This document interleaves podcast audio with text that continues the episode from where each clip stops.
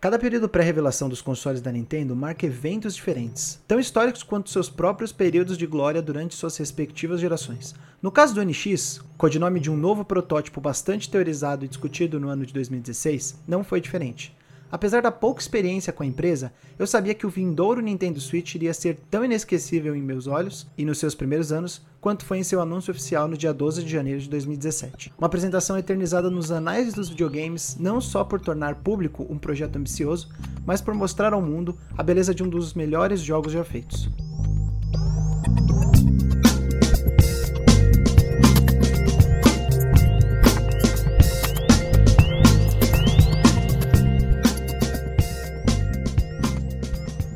Com um sopro tão forte quanto o da natureza para apagar as quatro velhinhas de aniversário e com grande prazer que começamos o sexto episódio do NFC, podcast que transmite informação e opinião sobre videogames e afins. Eu sou Arthur Pieri e hoje estou acompanhado de Luca Malafaia. Olá. E Leandro Tovar. Olá, amiguinhos! Tudo bem com vocês? é essa animação do Nintendo Lovers, do podcast que eu gosto de ouvir aqui. Muito bom. Como é que vocês estão? Luca, como é que você tá? Tranquilo? Tranquilo, esperando o Famicom Tantei, só maio. A pessoa que ficou animada no Nintendo Direct, né, ela, ela se anima sozinha, porque muita gente não gostou. Mas eu gostei, tá? eu tô contigo. E você, Tovar, direto de terras Nintendo Loverianas, o que, que você me diz? Então, cara, se eu tô bem, eu tô, tô mal, eu tô bem, cara. Eu tô bem, tô feliz, tô contente. Não tão contente porque meu controle deu drift, né? Ah, o famoso Tokyo Drift. Mas por incrível que pareça, não foi o do Switch, foi o do PlayStation que deu drift. Eu tentei abrir, estragou, tive que comprar um novo. Puts. Dica pros amiguinhos aí que estão ouvindo do NFC, hein? Não tente consertar as coisas, a menos que você leve jeito. o controle do 4 ou do 5? Do 4. Não, louco, não tem, não tem 5 não. é muito, é um investimento muito grande pro, pro menino Tovar, que, que fica gastando com jogos exclusivos da Nintendo. Exatamente. É isso aí, galera. Bom, o Luca vocês já devem conhecer, ele faz parte do Neo Fusion já faz um tempo, ele é nosso redator e é a primeira vez que ele tá aparecendo por aqui. Ele falou que é uma surpresa poder gravar um, um podcast e ele não sabia se ele ia se sair bem, mas a gente fez um aquecimento aqui, ele saiu muito bem. Eu imagino que ele vai ser bem profícuo e bastante utilizado aqui no podcast para as opiniões dele. Como é que tá sendo a sua experiência de gravar pela primeira vez? Assim como uma vez que eu tentei e não deu certo, eu tô bastante nervoso com a minha, minha bochecha vermelha, quente. Mas. Mas enfim, eu acho que dessa vez é um assunto que. Algo que eu discuto há literalmente quatro anos e tô pronto. É isso aí. E quem não tá gravando pela primeira vez, mas que me convidou para gravar pela primeira vez, quando foi lá atrás, a minha primeira vez, é o Leandro Tovar, né? Que é a pessoa que me estreou nos podcasts da vida aí na Podosfera. Olha aí, é verdade. A gente fazendo a física dos videogames, né, ô Tutu? Aliás, temos que fazer mais um, hein? Chamar você aí pra fazer mais um do física dos videogames. A estreia, mas tipo, Tutu já era velho de, de guerra aí nas. Não na Podosfera, né? Mas já falando de videogame, então foi muito fácil, muito tranquilo. E que legal, cara, hoje você ter o. Hoje eu ser o convidado, olha aí, ó. Ser o convidado do podcast. É um podcast que eu gosto muito. Eu já falei pra você. Eu fico te enchendo o saco, te cobrando. o NFC, né? Fiquei te cobrando. Quando vai sair o NFC? Toda semana isso. É, eu fico. E aí? Você não tem o direito moral, Tutu, de te deixar a gente sem NFC. Então fica aí cobrando, eu fico cobrando mesmo e faço isso mesmo. Mas, cara, satisfação tá aqui pela primeira vez, mas tá com Tutu novamente para falar de videogames, videogamezinhos que são tão legais, né? É isso aí. É um prazer estar aqui com você. Eu que gravei pela primeira vez meu podcast lá com o pessoal do Nintendo Lovers e eu recomendo bastante o conteúdo deles, tanto em texto Obrigado. quanto os podcasts, né? Eles já estão há bastante tempo aí no mercado, na indústria, na indústria dos podcasts. É, já temos desde 2016, é, desde abril de 2016, completa cinco anos esse ano, fazendo podcast. Mais né? velho que o Switch. É, só com podcast, porque o site tem um pouquinho antes ainda. A gente começou o podcast em 2016, quando ainda era o NX o Switch, hein? Só tinha o Wii U. Olha só. É, então. Pois é. Era tudo mato. Era tudo mato. a gente chegou pra capinar ali. Capinar o lote. Boa. Exatamente, exatamente. Bom, falando de NFC, né, o Fusion Cast, pro pessoal que gosta da gente, né, a gente não tem uma frequência, por enquanto, né, de postagem, Mas a gente está entrando com um novo projeto, provavelmente ele vai sair depois desse NFC 6, né? Que é o Ludografia, eu que fui o idealizador do projeto e também você o editor. É um podcast mais documental, um podcast roteirizado. E no primeiro episódio, já vou dar uma, uma palhinha para vocês aqui do que vai ser, né? Só um, um teaserzinho. A gente vai falar de Hades. Eu e o Carlos Strife Augusto nos juntamos para falar um pouco mais sobre um dos jogos que a gente mais gostou em 2020 e uma surpresa para os roguelikes, que é um gênero que a gente não está tão acostumado e que não, não curte tanto. Mas fiquem de olho, porque em breve a gente vai lançar esse podcast menorzinho, mas muito bem, muito bem preparado, com muito amor para vocês.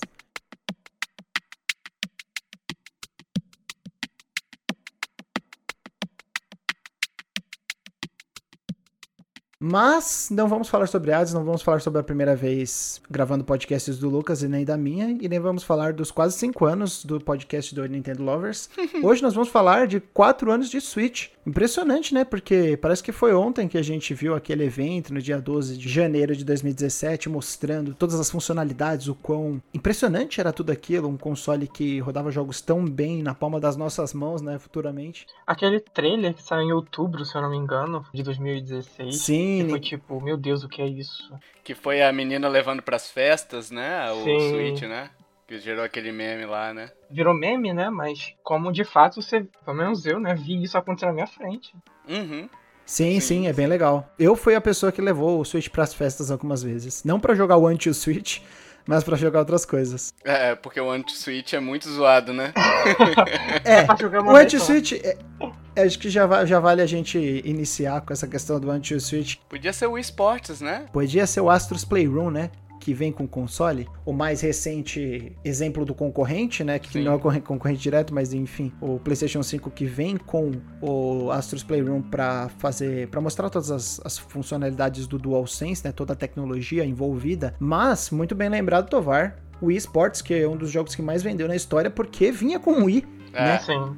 Necessário para mostrar um pouco sobre o que era aquele console, né, que estava indo na contramão do que as outras empresas estavam fazendo na época, que é inclusive na contramão do que o GameCube se propunha ser, né? Então, acho que seria uma, uma oportunidade muito bem, muito mais bem aproveitada se o One Two Switch tivesse sido lançado junto com, com o console. Mas você né? não acha, Tutu, desculpa te interromper, só pra gente discutir um pouquinho aqui. Você não acha que foi meio proposital isso? Não só no sentido financeiro, logicamente que, que teve essa pegada financeira, né? Mas imagina se ele lança junto do Switch com o Zelda. A Nintendo queria dar o foco pro Zelda, sabe? E aí você traz o foco pro. Você divide o foco pro anti-Switch. Claro que não foi isso que ela pensou. Ela falou: você vou vender junto, quero vender, entendeu? Mas se lançasse junto, será que não tiraria também? Eu acho que poderia tirar um pouquinho, não o foco, porque Zelda é gigantesco, Sim, né? sim. Mas é, dividir a atenção, tipo assim, vamos supor,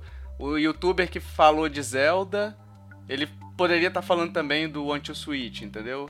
Eu acho que o Anti-Switch, ele, por ser um jogo que se trata muito da questão de demonstrar o que o console tem pra fazer, no caso do Switch, não do poderio dele, né, da, da questão de, do quão potente é o hardware, mas das possibilidades que ele te gera por meio de gimmicks ou de recursos, funcionalidades, né, dessa questão às vezes até de realidade aumentada, né, que a gente chegou a ver mais pra frente. Eu acho que não. Eu acho que a a Nintendo não pensou por esse lado de tipo, ah, isso daí pode, vamos dizer assim, eclipsar o Zelda, mas de uma forma bem pequena É. e tirar um pouco a atenção. Eu acho que não. Foi dinheiro. Pra mim foi dinheiro, porque é um jogo, é uma tech demo grande, né? É, é, exato. Eu também acho que não. O Twilight Princess lançou junto do eSports, e nem por isso, né? E, inclusive, teve toda aquela, aquela sacanagem de deixar o pessoal com o GameCube esperar um mês pra poder jogar, que foi diferente. E foi o mesmo caso do Wii U e do Switch, né? Que os dois jogos, tanto o Breath of the Wild quanto o Twilight Princess, saíram pra ambos, né? Com apenas a, a distinção que o Luca levantou. Inclusive, boa, boa bola levantada, que essa daí é, é boa de, de criticar. A Nintendo deixando o pessoal do GameCube esperando um mês pro jogo sair efetivamente, né? Só pra fechar essa questão, é que eu acho que é é um ponto interessante mesmo, mas eu não acho que seja uma questão de, de One Switch eclipsar qualquer coisa, que ele é um jogo que é de uma hora e meia, né? E, enquanto Breath of the Wild é um jogo de 100 horas, até, até comparando com o Wii Sports versus Twilight Princess. É. Se você comparar, o tempo que você gasta com esportes é muito maior, o tempo que você gasta com o Switch. E o Twilight Princess é um tempo muito menor que o Breath of the Wild. Então, enfim, eu acho que são situações bem diferentes e na minha opinião, vendo a lista de jogos de lançamento do Switch, eu acho que é por uma questão de falta. É. Você vê lá, se não me engano, eram 4 ou 5 jogos. É eram, se eu não me engano, Lucas, 7. Era Fast RMX, o, o Zelda, One to Switch, aquele Super Bomberman. Eu digo mais físico. É, ah, sim, físico eram três. Era Super Bomberman, Zelda e o One to Switch. O Fast RMX só tava sim. digital. Então, tipo, você vai comprar o, o, console você vai levar pelo menos no jogo. Então, assim, a gente tem que tentar colocar mais que um. Sim, sim. É, concordo. É bem, é bem por aí. É bem por aí mesmo. O que é interessante também, enfim, né, é que na época que saiu o Switch, vendeu mais cópias físicas de Breath of the Wild do que tinha Switch vendido. Então, assim. Sim, ele tinha um attach rate de, absurdo. sei lá, 110%, alguma coisa assim. É bem, é bem interessante essa questão. Eu acho que essas contagens contavam também os do Wii U ou era só do Switch? Essas só contagens na época? Só do Switch, né? Depois de um tempo, ele acabou ficando tipo 90% dos Switches, né? Sei lá, depois de um mês, 90% dos Switches vendidos tinham um Breath of the Wild associado. É. No começo chegou a ultrapassar muita gente acabou comprando antes mesmo de comprar o console, né? Uhum. Que é, é uma coisa que a galera curte fazer hoje em dia, né? Já, já ter o jogo lá. Eu mesmo tive o, comprei o Demon Souls antes do PS5 chegar. Precocidade, hein? É, né? Esse se chama ansiedade. Mas enfim, vamos chegando na época da história do Switch, né? Não, gente, aqui não é um dossiê, a gente não quer fazer um episódio de 5, 6 horas, não. É só mais uma questão de como o Switch impactou o mundo ao redor dele, assim, impactou a gente. Mas de qualquer forma, eu queria saber qual era a relação de vocês com a Nintendo quando o Switch foi revelado. Assim, pelas palavras do Luca, dele, da experiência dele, né, que eu conheço, eu imagino que já era bem longínqua, né? Você já gostava de Nintendo bem antes do Switch, ao contrário de mim. É até te explicar, porque a história é longa, mas desde moleque eu queria sempre os portáteis da Nintendo, né? Teve até uma época no lançamento do DS que eu briguei com meu pai, porque ele queria me dar um PSP, porque ele queria jogar God of War. E eu perguntei pra ele, por acaso o PSP tem Pokémon? Caraca. Porque eu era muito obcecado por Pokémon, é né? uma coisa que cresceu comigo. E aí, quando chegou no Game Boy Advance, eu comecei a explorar mais coisas, né? E aí comecei a jogar RPG e tal, e aí, enfim, chegamos onde estamos. E no próprio Game Boy Advance tinha a série Super Mario Advance, né? Que introduziu muita gente, inclusive eu, aos clássicos de Mario. Então, a minha história com a Nintendo ela vem dos portáteis. E aí chegou o Wii U, e por algum motivo eu comprei o lançamento. Eu tava tão empolgado com o 3DS e tal. Então, eu acompanhei todos os longínquos anos de vida ou sobrevida do Wii U. Sim. Comprei Star Fox Zero no lançamento, enfim. Não me arrependi, porque por eu ter jogado tanto portátil da Nintendo nesses anos, eu não tinha jogado nada. Então, por exemplo, Ocarina of Time eu não tinha jogado, Star Fox 64 eu não tinha jogado. Earthbound, não tinha jogado. E foi só com o Wii U que eu pude jogar essas coisas, né? Tinha essa noção de o Wii U ser um console ruim, mas eu acho que é porque todo mundo já tinha jogado tudo. Eu tinha mais de duas mil horas naquele console, porque eu joguei muita coisa no Virtual Console e etc. Então eu aproveitei muita coisa de Wii também. A biblioteca gigantesca do Wii, cheia de coisa. Sim, sim. Mas assim, foi sofrido questão de novidades? Foi, mas eu joguei muito. Posso dizer isso. Entendi. Então, quando tava pra sair o Switch, na verdade, quando o Iwata é, anunciou, né, o Switch através do, do codename, né, o NX, eu já preparei para vender o Wii U pra comprar o Switch. Eu sabia que só ia vir bomba, e de fato só veio bomba. Master Sword Princess, que eu já tinha jogado, enfim. Então eu vendi, juntei dinheiro e vendi os jogos também para juntar dinheiro e comprar o lançamento. Maneiro. Legal, então você acabou comprando ele no lançamento mesmo. Sim, você lembra mais ou menos quando ele chegou? Tipo, um mês depois, no mesmo, no mesmo Ele semana? chegou uma semana depois. ah, legal, legal. É. Bacana. E você, Tovar, como é que foi? Tipo, comprou no lançamento, esperou umas semaninhas? Você já, já tinha console da Nintendo antes? Como é que foi? Cara, então, a minha história com a Nintendo é um pouco mais curta, assim, eu acho, né? Eu comecei, é bem recente até a minha história, eu comecei com o Nintendinho, 8 bits. E, e veio vindo pro Super Nintendo, depois o Nintendo 64. aí do Nintendo 64 eu pulei a geração GameCube, eu já falei isso até no cast lá da Nintendo Lovers. Eu não sabia que ele existia, cara. Eu não sabia que ele existia até comprar o Wii em 2009. Nossa. Então eu fiquei muito tempo sem jogar. Até hoje, por exemplo, nunca joguei Mario Sunshine. Não joguei alguns outros jogos, por exemplo, Star Fox Adventures, eu acho que é o que o pessoal fala, elogia bastante. Não joguei alguns jogos da Nintendo.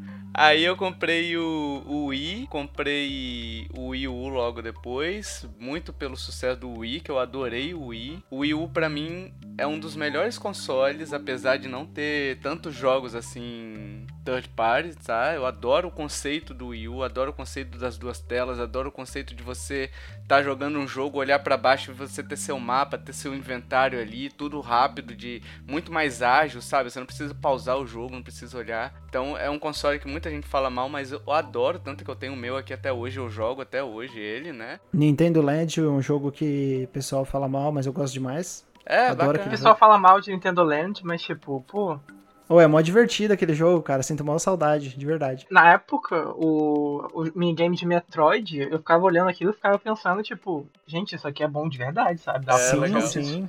Vários minigames legais.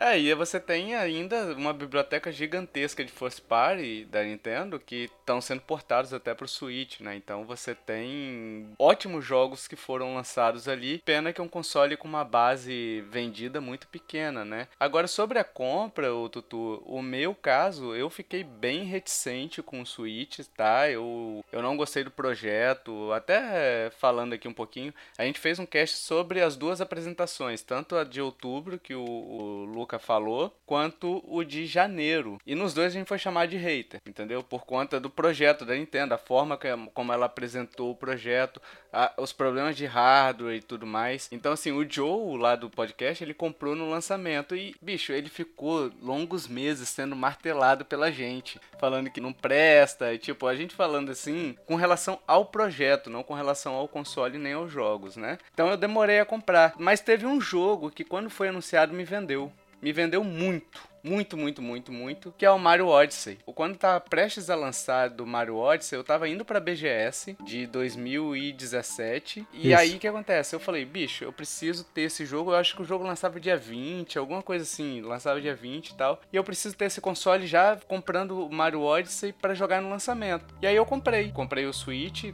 aqui perto de casa mesmo. Levei pra BGS, então desde então é minha paixãozinha é o Switch que eu posso jogar em qualquer lugar que eu quiser, né? Que eu acho que é muito. É o grande diferencial dele, é o grande chamariz do Switch. Uhum. Essa questão de ser de mesa, entre aspas. Claro que ele não é um PS4, nem um PS5, nem um Xbox. Não tem jeito, né? Mas ele é de mesa ou é um portátil. Ele te dá essa liberdade. E pros meus dias atuais, essa liberdade conta muito, entendeu? Entendi.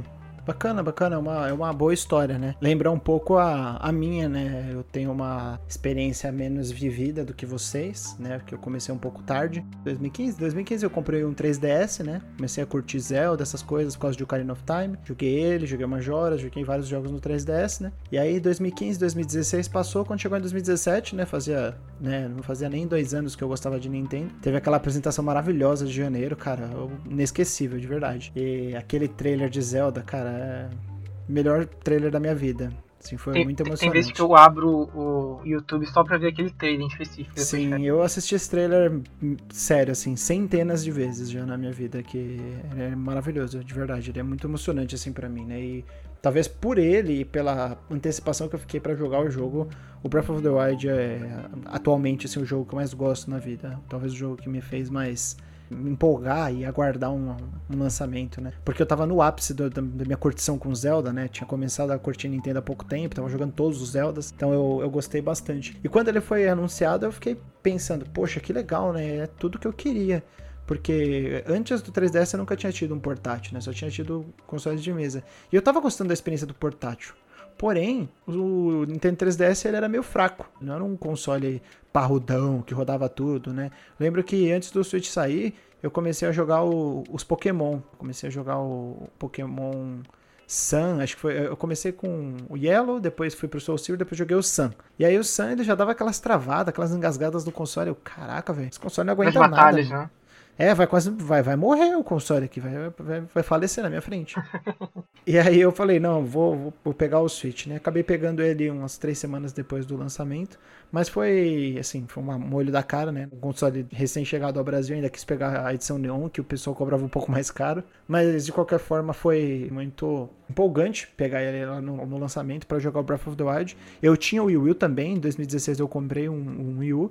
Mas eu não consegui, cara. Eu comprei o Breath of the Wild no, no Wii U, joguei um pouco. Logo fui comprar o Switch porque eu queria. Eu sabia que a minha experiência com o jogo definitiva ia ser num, num console portátil e não num console de mesa. Sabe que eu comprei o Tutu no Wii U, na época eu não tinha o Switch, né? Então, tipo, meu hype no Zelda tava lá em cima, né?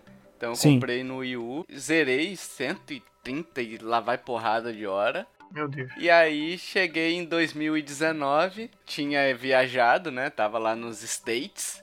Tinha um Zelda lá na promoção. Eu falei. Aí você falou, é agora. É minha chance de jogar de novo. Aí é, porque, né? Porque nunca é demais jogar Zelda Breath of the Wild, né? é que eu sou desses, que compra é duas isso vezes. Aí. Comprei Mario Kart também, duas vezes. Eu também. me arrependi. Não, não me arrependo não, não me arrependo não, porque Mario Kart, por exemplo, é muito divertido, dá para jogar tranquilamente, é um jogo bom, sabe? Então, ambos os jogos, né? Não, eu também estou apaixonado. Inclusive, eu acho que é o melhor jogo da Nintendo da última década. Mas, por conta do, do Switch ter saído de repente no momento de. Pessoal aqui brasileiro, né? Os meus colegas. Eu tava acreditando muito na Nintendo, né? Todo mundo tinha comprado o Wii U, todo mundo tinha passado por aquela, aquela sensação. Quando saiu, se não me engano foi em abril, né? O, o Mario Kart 8, só tinha eu jogando. Não era mais aquela coisa, tipo, juntar e ficar 6, 7 amigos jogando Mario Kart 8 até 3 da madrugada. Tenho 250 horas de Mario Kart 8 no Wii U e no Switch eu joguei 5 horas, sei lá. Foi mais uma questão de timing mesmo pra mim. Então, a gente já falou um pouco sobre a nossa relação, né? O que, que a gente previa pro console, né? O que, que ele ia ser. Bom, vamos falar um pouco mais sobre as nossas impressões depois que a gente pegou o Switch, né? Já falamos quando que a gente comprou, né? Da nossa experiência com a marca, né? Com essa empresa. Mas qual foram as impressões de vocês? Vocês gostaram do peso? Vocês gostaram de como o Joy-Con é menor do que os outros controles? Vocês não gostaram disso? Vocês compraram Pro Controller logo de cara? Não compraram? Nunca compraram? Compraram o, aquele adaptador da 8-bit? Do... Esse tipo de coisa. Eu queria saber de vocês o que vocês acharam do hardware, da experiência em geral. Não sobre os jogos, mas sobre as funcionalidades do console e como ele é enquanto produto. Eu já falei que a gente foi chamar de hater, então assim, a impressão a curto prazo eu já tinha um preconceito ali estabelecido. E quando eu peguei, por exemplo, o Joy-Con, eu já sabia que ele ia ser menor, eu já sabia que ele ia ser, enfim, destacável e jogar ali pequenininho ia ser desconfortável, mas assim, eu não acho ele ruim por conta disso, porque assim, é uma opção que você tem de jogar. De você poder. Ah, tô aqui com meus amigos. Ah, não tem dois controles. Ah, destaca cada um e vamos jogar Mario Kart aqui, mesmo que esteja desconfortável um pouquinho, nós podemos jogar, né? Então, assim, quanto a, impressão a, a curto prazo ali e tal, eu gostei muito.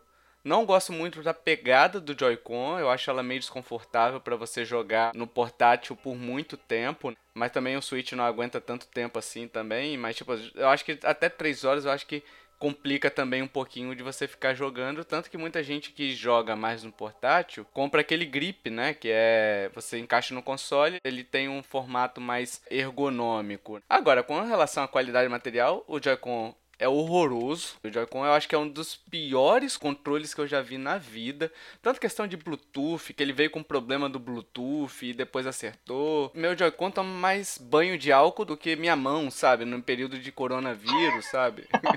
então, então assim, porque você tem que levantar para poder tentar tirar o drift. E aí a Nintendo falou bem assim: "Não, o drift não é problema. E aí depois tomou processo de Deus e o mundo aí e falou bem assim: não, galera, ó, fizemos besteira aqui, vamos pagar novos Joy-Cons para todos que estiverem com drift. Então, assim, existem problemas, existe problema no, no, na dock do console, que a dock é uma casca ali, sabe? Poderia ter feito até uma coisa mais mini também, sabe? E na hora de se encaixar o console arranha um pouquinho a tela. Então, assim, com relação à qualidade do console em si, a qualidade dos seus jogos, até de sistema operacional, eu acho o sistema operacional do Switch enxuto, eu gosto. Ele cumpre o que promete. Ele não tem algumas funções que muita gente reclama, como chat de voz embutido, não tem a possibilidade de stream e tudo mais, mas é um console que eu acho que é bem competente no quesito de, ah, você é um console leve, acessível, qualquer pessoa que for usar vai sentir facilidade, né? Apesar dos últimos updates terem tornado um pouquinho difíceis algumas coisas. Mas assim, eu acho que no geral é bom. Com relação a projeto de hardware,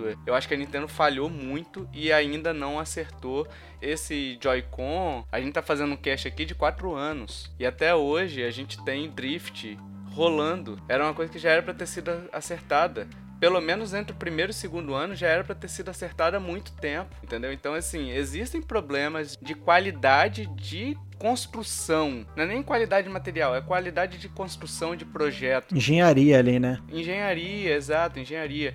Então é só com essas considerações. Com relação ao tamanho, o peso, a ergonomia, no cachorrinho ele fica bom de jogar. Apesar de ser pequeno, ele fica bom. Mas, cara, assim, eu queria até trazer uma discussão, porque muito, muita gente bate aqui. Eu também não vou defender o Joy-Con aqui, não, tá? Eu só tô trazendo uma questão pra gente pensar. Porque quando eu jogava no Super Nintendo, aquele controle de Super Nintendo, eu, molequinho, pequeno, ele se adequava na minha mão. Hoje, se eu pego um controle de Super Nintendo, eu não consigo jogar porque minha mão cresceu, fica desconfortável, sabe? Então eu preciso de um controle maior. Então quando a Nintendo faz um controle pequenininho do Joy-Con, pensando também nas crianças, né? Eu acho muito legal, cara. Eu acho muito legal. Porra, eu fui jogar com meu sobrinho. Cara, para ele, se adequa igual uma luva. Você vê ele, por exemplo, pegando o controle do Xbox, a mão dele fica perdida, sabe? Tentando uh, jogar no R2 e no L2 e R1, enfim, os botões de, de shoulder buttons, né? Fica perdida. No Switch ele consegue jogar de boa. Então, assim, apesar de ter essas questões ser pequeno, mas, cara, trazer esse novo público também é importante para a empresa, é importante para a indústria dos videogames como um todo. Então, assim, existe esse problema dele ser pequeno,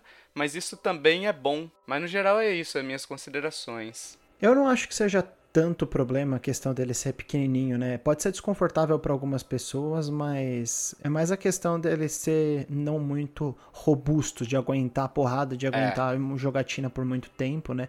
E você falou sobre a questão da bateria, né? Ah, o Switch não aguenta muito, né? Em umas, mais umas três horas eu já paro. Meio que a bateria é o meu termômetro. Tipo, quando tá acabando a bateria, eu sei que a minha mão já tá doendo um pouco, né? Eu não percebo, às vezes ela tá doendo e a gente vai indo, indo. É igual comer na frente da televisão, né? Você é. simplesmente entra num loop temporal ali, você esquece que você tá comendo, você começa a comer mais. Mas eu tô jogando, tô preso ali naquela imersão, né, naquele jogo, naquele universo, e de repente, quando eu percebo tá acabando a bateria, eu já falo, pô, tá dando uma incomodada aqui na minha mão, né? Melhor eu parar e jogar. E jogar outro videogame, né? Em vez de parar pra fazer outra coisa. É. parar, jogar outro console. Mas enfim. O que, que eu vou fazer agora que eu terminei de jogar? Hum, vou jogar. Me parece vou uma jogar. boa ideia. É, então, jogar videogame é assim, né? Antigamente, agora com o Play 5 os loadings estão menores, né? Mas os loadings eram muito grandes. É. Você puxava o celular e jogava uma partida de Candy Crush. no intervalo. Mas tudo... Bom, mas de qualquer forma, minha experiência foi bem positiva. Eu gostei bastante de levar para todo lugar, de poder sair, levar para o trabalho, né? Na hora do almoço jogar uma partidinha ali, uma meia horinha, um Breath of the Wild, depois até mesmo um Splatoon, né? Porque apesar da Nintendo não ser muito boa de online, era legal jogar Splatoon com a internet do celular. Não dava muito problema não, não tinha muito problema de conexão, então... Consumia até pouquinho, né? É, então, ele consome pouquinho. É nesse âmbito mesmo que eu tô falando, ele puxa bem pouco. Então foi bem legal, né? E você, Luca, como é que foi? No começo estava muito bom, depois não ficou tão bom? Como é que como é que as coisas fluíram para você? No começo, eu fiquei apaixonado, porque tinha vendido o Wii U fazia um ano, né? Quando eu comprei o Switch no lançamento, para juntar dinheiro pro console que não tinha nome. Jogar Breath of the Wild numa tela pequena, tipo, na sua mão, né? Como se você estivesse jogando no 3DS, foi uma experiência muito bizarra. Isso foi a minha primeira impressão do console, né? Por mais que a UI seja muito simplista, etc. Tem uma coisa muito boa nisso, né? Que é entrar no jogo imediatamente, não ter nada no seu caminho. Nossa, Isso é perfeito. Bom pra né? O importante é essa natureza do Sleep Mode, né? Então eu posso aqui clicar no Power, clico, volto. Então toda a UI do Switch envolve isso, de você clicar e entrar no jogo. E, e é até para complementar o que você tá falando aqui, desculpa até te interromper, com relação à a, a volta também de cartucho, né? Porque a Nintendo sempre teve muito isso, né? Você comprou o jogo na loja, você coloca no seu console e você vai jogar, né? Eu outro dia comprei o do PS4 aqui, o Hitman, que eu adoro o Hitman. Cara, para eu jogar demorou quase um dia sabe? Porque foi uma questão de, ah, você tem que atualizar, ah, você tem que instalar o de jogo 40 no console, aí depois você tem que atualizar, e aí você, enfim, eu acho que é muito isso, você pegar essa filosofia de portátil, que a Nintendo na verdade sempre teve nos consoles de mesa, isso ainda fica mais visível no portátil, quando você coloca o seu cartuchinho e joga, simplesmente joga, entendeu? O jogo aparece lá, você aperta A e você É. tá dentro. É, exato. Então, eu diria que a minha primeira impressão foi essa, de tipo, né, as pessoas tentam comparar muito o pulo do Wii U pro Switch. Pra mim, o pulo foi do 3DS pro Switch, o que é um pulo, assim, absurdo. Sim. Sair de Mario Kart 7 pra Mario Kart 8 Deluxe, 720p na tela do Switch, é insano. Uhum. completamente insano. Quanto ao hardware em si, eu tive diversos problemas com ele. Drifting, os gatilhos não funcionando. E um problema que deve ser pela posição que eu exerço quando eu tô jogando, eu acho que eu acabo colocando o punho embaixo do Joy-Con direito. Isso vai empurrando ele pra cima e tem uma hora que ele começa a desconectar só de tocar na parte de baixo. Isso aconteceu no meu primeiro Joy-Con R, Joy-Con direito, e tá acontecendo agora no segundo. Ou seja, eu comprei dois Joy-Con direito. Caramba. Porque não é uma coisa que vão trocar de graça. Eles só estão trocando por questões de drift. E questão de drift, eu troquei Joy-Con três vezes, foram três. De uma vez só, eu mandei três Joy-Cons que eu tinha com drifting. Foi trocado. Você fala muito, né? É um meme praticamente, mas quanto isso atrapalha de fato jogar é uma coisa que só quem jogou, vai, quem tem um pra saber. Tipo, é, Mario Odyssey tem a fase final, né? É, Darker Side of the Moon, que eu não conseguia jogar por causa do drift, por causa do, da transformação do passarinho, que você tem que ser muito preciso do ponto que você tá apontando. E apontava pra direita, eu caí e morri. Então eu só fui zerar aquela fase depois que eu mandei o Joy-Con pra consertar. dois anos depois, entendeu? Podia ter aquela Caraca. experiência ali em outubro no lançamento, eu fui ter essa experiência dois anos e não sei quanto depois, por conta de um erro grotesco que não é, é retomado, que não é comentado. Imagino eu por uma questão jurídica, se eles, se eles admitirem isso, inclusive admitindo, mudando a patente, eles vão ter que recompensar para quem comprou o console. Então, eu acho isso muito bizarro, saindo do, Wii U, como eu falei antes, que é um console que eu joguei 2 mil horas e não tive problemas, para um console que eu joguei metade até agora, mais ou menos, de horas, e tive, pô, diversos. O que é bizarro. E aí, como você falou, essa questão de ficar colocando álcool é uma coisa, pô, de outro mundo, né? Ficar parando de jogar porque tá dando drifting, aí vai lá, pega o, pega o álcool pra passar. É uma coisa completamente desconfortável e que ninguém devia estar fazendo. Já basta ter que passar álcool na pandemia, né? Vai ter que passar álcool É, então. Joy-Con. Exato. Chato pra caramba. Bem desagradável mesmo. Agora deixa eu fazer uma pergunta pra vocês aqui, só porque me bateu aqui agora, uma coisa que eu faço muito com relação ao Switch e as impressões que eu tenho dele também, né? Não com relação à impressão de hardware nem nada, nem nada do tipo. Vocês deixam de comprar jogos em outras plataformas pra comprar no Switch por conta dessa portabilidade, dessa função ou não? Vocês preferem, por exemplo, ter um jogo de PS4 ou PS5 e de Switch? Qual é o console que vocês têm mais preferência? Vocês preferem mais o, o gráfico, o FPS e tudo mais? Ou a questão de portabilidade, que é muito debatida hoje com o Switch, pesa pra vocês? Como é que é? Bom, pra mim, portabilidade importa muito. Né, desde sempre. Claro que, enfim, vai depender do jogo. Então, por exemplo, a Crash 4 eu não jogaria no Switch, porque pra mim plataforma tem que ser 60 FPS. É. Mas, por exemplo, Hollow Knight eu joguei no Switch. Inclusive eu tô esperando até hoje anunciarem Trails of, of Cold Steel pro Switch. Tem também o Dragon Quest 11, que teve o port pro Switch, que eu não teria zerado tão rápido se fosse no PS4 ou no PS5. Eu fui jogar Is9 no PS5, inclusive tem é, review no site. Boa, ótimo texto, por Eu sinal. teria demorado muito menos pra zerar se fosse no Switch. Por uma questão de comodidade mesmo. É que eu tinha falado antes, né? A questão do pick up and play, né? Pegou, jogou, ah, eu quero parar, eu aperto um botão e é isso, né? Não fica um negócio ligado, gastando energia.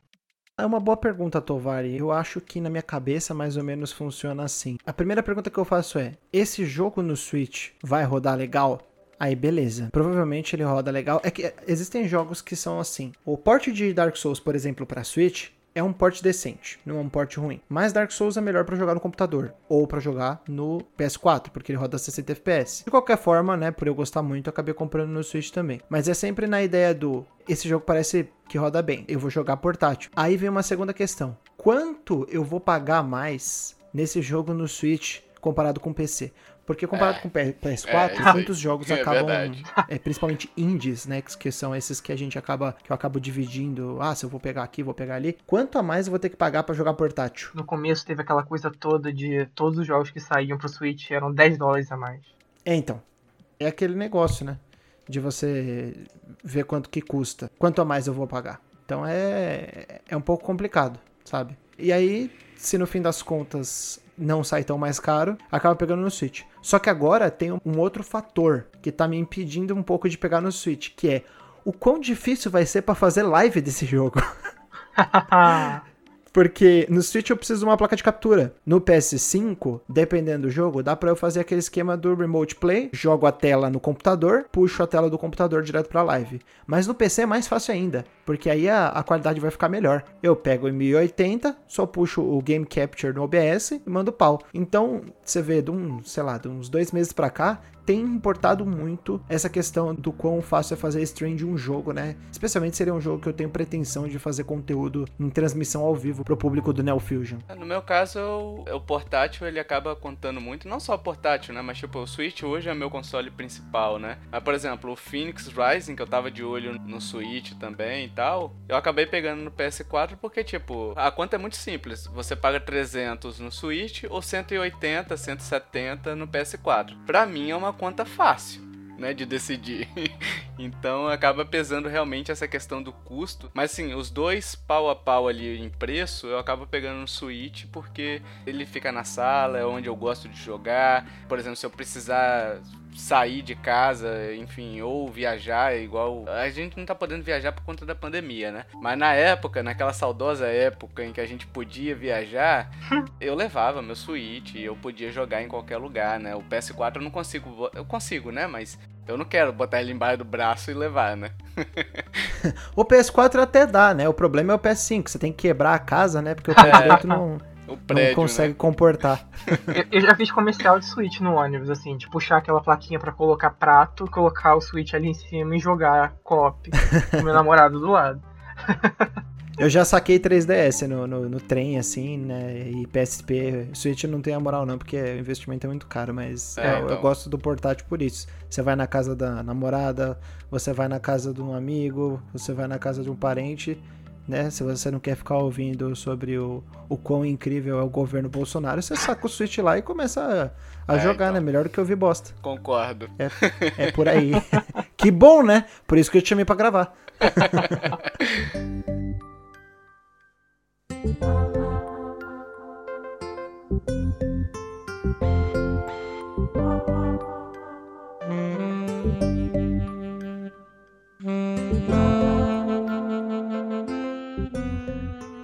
Bom, falando de como utilizar o seu Switch da melhor forma, não há coisa melhor um console do que jogos. Afinal, quando o Xbox decidiu que o videogame dele seria todo menos uma central de jogos, né, seria uma central de entretenimento, eles quase caíram do barranco. Então acho que é bem importante a gente falar sobre a questão dos exclusivos, né, dos jogos que vendem uma plataforma. Depois a gente pode falar sobre alguns ports, alguns indies, né, que a gente tem preferência, alguns a gente já comentou, mas eu queria puxar aqui com o Tovar, qual é o seu primeiro jogo? A gente trouxe três cada um, falar brevemente sobre um jogo que você gosta muito na plataforma, e um exclusivo que para você é um system seller assim, um jogo que vende a plataforma. Então, cara, o primeiro que eu trago é Animal Crossing New Horizons, que foi lançado. Vendeu pouco, né? Vendeu, vendeu pouquinho, tá, tá quase chegando no Mario Kart 8. Ó, passou Pokémon, o Pokémon principal, e tá quase chegando no Mario Kart 8 pra você ver o tamanho desse jogo, né? O tamanho dessa encrenca aí. E eu tava até falando com o Tutu uma vez, a gente tava discutindo sobre o Game Awards, né? Que ganhou o Last of Us 2 e tal. E eu falei, pô, Tutu, eu gostaria muito que Animal Crossing tivesse ganhado. E aí o Tutu até me falou, olha, o meu favorito como jogo é o The Last of Us, mas eu acho que deveria ter ganhado. Eu vou trazer minhas impressões aqui, porque assim, se tem um jogo que ajudou a gente a não endoidar durante a pandemia, durante o início daquela pandemia que a gente estava, deveria estar ainda, né, noiado com a parada e tal. Mas naquela época que a gente ficava com medo de botar o focinho na janela, com medo do corona vir no seu olho. Se pega no olho, mata, sabe? Negócio de mãe. Então, esse jogo ajudou muito, ajudou muita gente. É um jogo que, além de ser muito gostoso de jogar, além de ser muito gostoso de conversar com as pessoas, de jogar junto, né? De, por exemplo, minha festa de aniversário lá no site, com os ouvintes nossos e tal, foi no jogo, entendeu? Então, tipo, eu não pude fazer festa de aniversário normal, mas o pessoal fez uma festa surpresa pra mim lá e foi mó legal. Então, assim, é um jogo que trouxe muitos benefícios psicológicos. É um jogo bom, é um jogo bem feito. E assim, ele também fez a imprensa normal noticiar os videogames de uma forma distinta.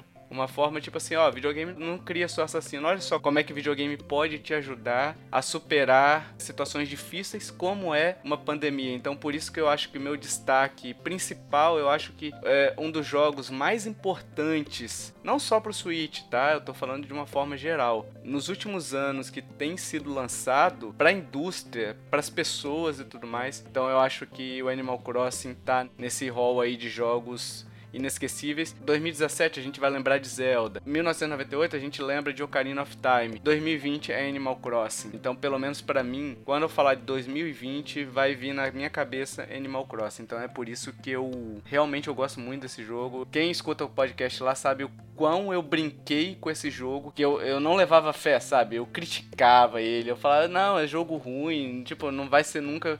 E, e hoje eu tô aí para poder ser testemunhas de de Tonuki, hein?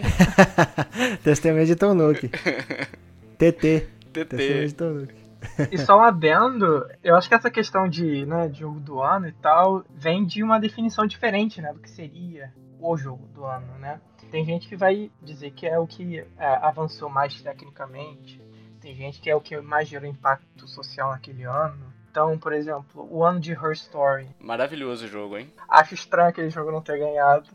Mas enfim, então sempre vai ter Olha, esse eu, debate. eu quero, eu quero fazer uma, só uma, uma parada aqui, por favor, por 5 segundos. Muitíssimo obrigado por lembrar desse momento. Muitíssimo obrigado, porque eu sou apaixonado nesse jogo. Pois é. Maravilhoso mesmo. E- Então, tipo, isso vai variar de pessoa a pessoa. Mas assim, eu acho que se o nome fosse o jogo de maior impacto, seria indiscutivelmente Animal Crossing. É aquele, o jogo de maior impacto pra quem tem 300 dólares pra comprar um Switch. É. É meio, é meio que essa. Assim, cara, eu até falei na, na questão lá no podcast de retrospectiva.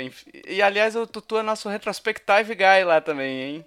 Nessa última retrospectiva não deu pra, pra gravar com ele, infelizmente, mas ele. Fiz só uma pontinha, só um recadinho pro pessoal. Mas tem lá, tem lá a participação dele também. Mas sim, eu até falei sobre o Animal Crossing, ou, ou foi no- na retrospectiva, ou foi no Game Awards nosso lá. É que assim, a gente sempre fala sobre videogames, sobre como videogames moldam, eh, são um retrato da sociedade, né? Um retrato do seu tempo, um retrato da sua época e tudo mais. E o Animal Crossing, ele não só é um retrato de uma época, como ele ajudou a moldar o ano. Entendeu? Ele, de certa forma, ele contribuiu na sociedade de alguma forma. Ele não é só um retrato, não é só tipo assim, não.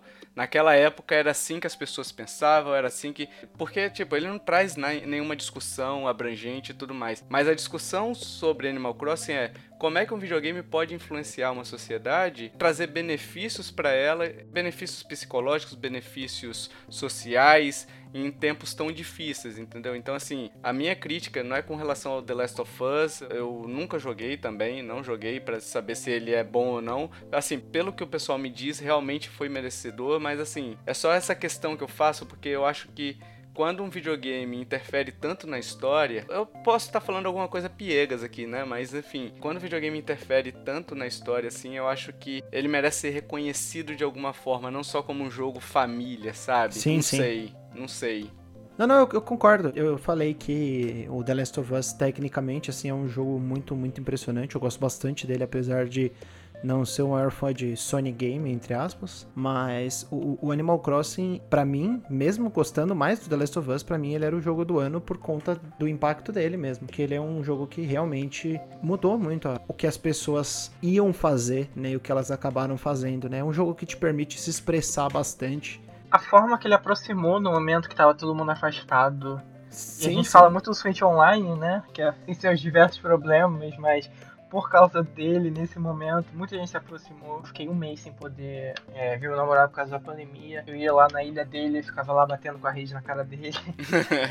Esse jogo, né, por mais que ele seja, vamos dizer assim, limitado nas suas ações, a quantidade de coisas que as pessoas conseguiram criar em cima disso me espanta até hoje. E eu falei até com o Tutu, em condições normais de temperatura e pressão, esse jogo nunca concorreria, um, na minha opinião, tá? Claro. Nunca concorreria a um Game Awards, a um prêmio, sabe? Tipo, ele é um jogo que peca demais em vários aspectos de gameplay. Por exemplo, os diálogos excessivos, toda hora diálogo, diálogo, diálogo. Pra você viajar na, na, pra uma ilha, diálogo com loading, sabe? Então, assim, ele peca muito. Mas em condições normais isso. Mas a gente não tá faz um ano e cacetada, né? Ainda a gente não tá em condições normais, né? Então, assim, Sim. tem que levar em consideração a situação atual, né? Foi o momento perfeito, o jogo perfeito. É, Lucas, você quer trazer um pra gente aí? Eu vou trazer um do primeiro ano do Switch. Acho que 2017 pro Switch foi um ano muito icônico e um ano que definiu pra muita gente o que achavam que seria o que viria, né? E um desses jogos foi Splatoon 2, um jogo que expande o que o primeiro faz e no espírito de franquias Nintendo itera no que o primeiro faz. Eu acho que muita gente não esperava tão rápido. Splatoon no Wii U teve um- uma vida relativamente longa. Tivemos fases refeitas, fases que antes eram abertíssimas e cada vez que a gente recebia novas fases eram fases cada vez mais lineares, porque os próprios designers estavam tentando entender como é que aquele jogo estava sendo jogado. Eu sou parcial aqui porque eu vivi o jogo no Wii U, né? O beta dele, que foi, tipo, muito divertido. Eu acho que ninguém esperava que o jogo fosse ser tão bom, assim. O pessoal falou, ah, vamos, vamos testar esse jogo maluco aí. E aí, tipo, o pessoal se divertindo horrores e tal. E ver esse jogo crescer foi uma coisa muito bonita. Porque eu gosto muito de tudo. Ele junta estética, gameplay, música de uma forma assim que pouco se vê em jogos da Nintendo. É, E a Nintendo ela ainda pega um gênero que é o tiro em terceira pessoa, que é o caso do Splatoon, e ela dá uma subvertida ali, né? Tipo assim, tiro em terceira pessoa. Você pensa que vou matar time contra time, quem Uhum. matar mais ganhou, ou então tipo quem matar todo mundo do time anterior ganhou. Ela fala não, bicho, tem o tempo específico aqui. Quem pintar mais o cenário ganha.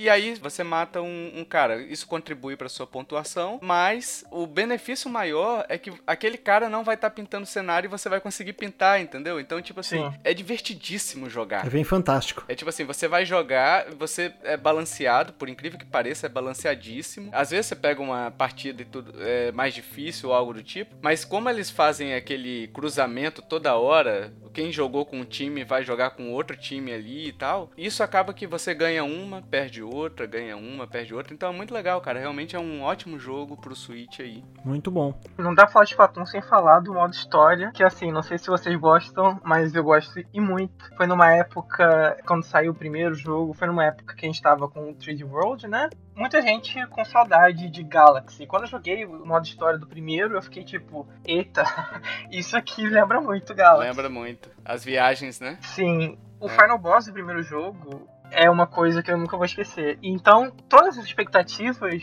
do jogo de Wii U caminharam pra mim pro segundo. E aí o segundo elevou tudo, tirando o chefe final, mas enfim, elevou tudo, trazendo o hip hop, trazendo a consequência da Splatfest final do jogo anterior, a Mari ganhando, a Kali tendo problema pessoal, sumindo, e isso ser relevante pro 2, e agora com o final do 2, que o caos venceu, e isso afeta também o 3. Eu acho isso muito, muito interessante. Você falou que Animal Crossing não traz questões, é, né, de, vamos dizer, debates. Tem em Splatoon, né, o Splatoon 2 traz a reinserção dos Octolings na, na sociedade, né, e a Marina tem essa questão, né, de tanto ela ser negra, o design negro, de pessoa negra, mas também ela sendo Octoling, né, dentro da sociedade de Inkling, e o preconceito que ela passou, sim, É. o preconceito que ela passou, isso chega também na DLC, que, enfim, esse jogo pra mim define o primeiro ano de Switch e a expectativa. E você, Tutu? O host sempre fica esquecido, né? Então eu vou perguntar para você, Tutu. E você, Tutu? Qual é o seu jogo? Bom, eu vou trazer um jogo que saiu no primeiro ano do Switch, mais especificamente no primeiro dia do Switch. Ah, que também é um jogo que chegou ao Wii U, né? A gente já falou dele, é o Switch. é, é o Super Bomberman R. É, exatamente. Não, na verdade, eu quero falar brevemente porque eu já cansei de falar desse jogo, todo mundo já falou um milhão de vezes, né? Mas é Zelda Breath of the Wild, o jogo que me vendeu o Switch, o jogo que me fez comprar o Switch, né? O trailer que eu mais gosto na minha vida. Um jogo que se resume à exploração e na descoberta. Se um dia a Nintendo quis fazer uma sequência para The Legend of Zelda do Nintendinho, ela acertou em 2017, né? Porque esse jogo ele se parece bastante, com exceção aos problemas técnicos e as limitações na, na época do Nintendinho, né? Mas eu gosto bastante do que ele faz, da liberdade que ele te dá, maneira como você pode explorar, na forma como você descobre aquele mundo, né? Que é um grande quebra-cabeça. As pessoas falam sobre a falta de uma dungeon tradicional. Eu acho que as pessoas esquecem de olhar para o mundo e é a grande dungeon Uhum. do jogo. O mundo é dungeon. Exato. O mundo tem basicamente cinco dungeons, né? Tem as quatro beasts, tem o castelo, que é fascinante. O castelo é, É, realmente muito incrível. É um lugar onde você tem que combinar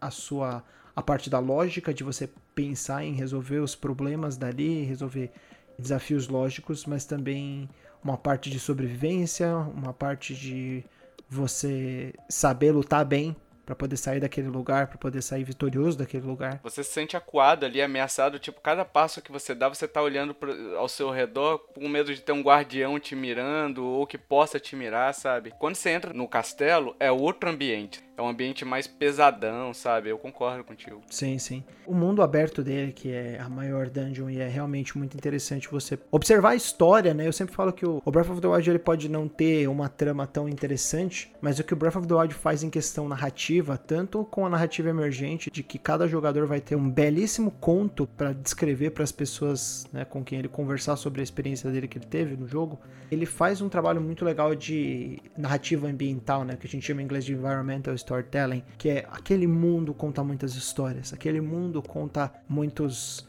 problemas pelo qual os personagens passaram. É muito incrível. É realmente um jogo que eu fico apaixonado toda vez que eu penso nele.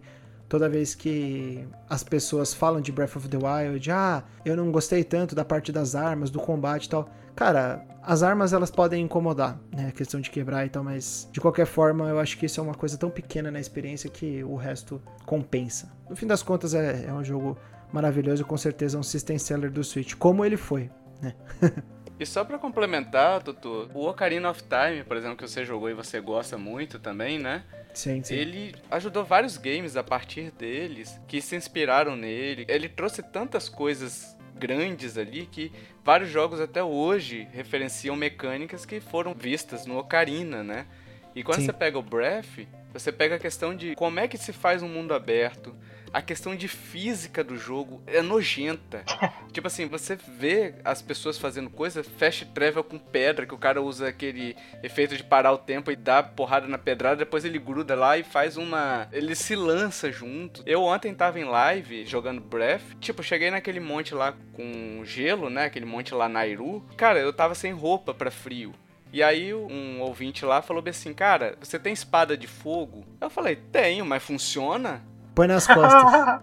funciona, Faz funciona. todo sentido, cara. Faz todo sentido isso. Então, assim, são pequenos detalhes, a chuva que atrapalha. Então, assim, todo o ambiente ali tá construindo de uma forma bem pensada. E eu acho que ele vai, já deve estar fazendo, né? Já vai Faz direcionando as pessoas que quiserem desenvolver mundo aberto para aquela linha, sabe? Nem todo mundo aberto precisa ser igual o Breath, mas o que você puder obter de inspiração ali, eu acho que vai acontecer muito. Eu acho que ele é um marco na indústria também, entendeu? Não só pro Switch e tudo mais, ele é um marco na indústria com relação a essas mecânicas que ele trouxe.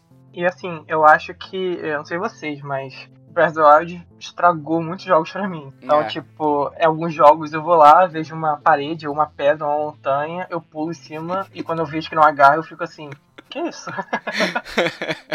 isso acontece, isso acontece. Isso aconteceu comigo com Ghost of Tsushima. Eu fui jogar, pulei na parede, dei de cara e morri. E eu fiquei assim, ué, o que aconteceu aqui? É, é, é bem Não por aí consegue, mesmo. é. Meu segundo jogo é Mario Odyssey. Não tem muito o que falar. Ele é um jogo fantástico. Simplesmente joguem. O sistema de cap, que é o sidekick do Mario, né? É o segundo personagem, é o personagem principal, né? Também podemos classificar ele assim. Cara, é maravilhoso esse jogo. Joguei por horas e horas, peguei várias luas. Não consegui fechar ele, pegar tudo, porque o Dark Side of the Moon vai além das minhas capacidades. é muito difícil, mas assim, o jogo ele é uma dificuldade bem balanceada, como é todo Mario, mas para você masterizar ele, para você fechar ele completamente, vai te exigir um certo esforço. Cara, é fantástico. Simplesmente joguem. A parte de você assumir o Tiranossauro Rex já dá aquele caramba, bicho, que que é isso? O que que tá acontecendo aqui? Você conduzir e cada inimigo tem uma jogabilidade diferente quando você usa o chapéu nele. É aquele negócio. A Nintendo sempre surpreende a gente, né, com os jogos dela. É, apesar do pessoal falar Mario é sempre a mesma coisa, não, cara, cada Mario traz alguma novidadezinha, alguma forma de jogar diferente, né? Tanto que tem aqui- fãs, alguns têm muitos fãs, e alguns É. têm muitos haters também, né? Se fosse tudo Exato. igual. É, exato. Então, assim, eu acho que é chovendo molhado também, assim como falar de Breath, né? Eu acho que o Odyssey também tá entre os jogos obrigatórios aí do Switch.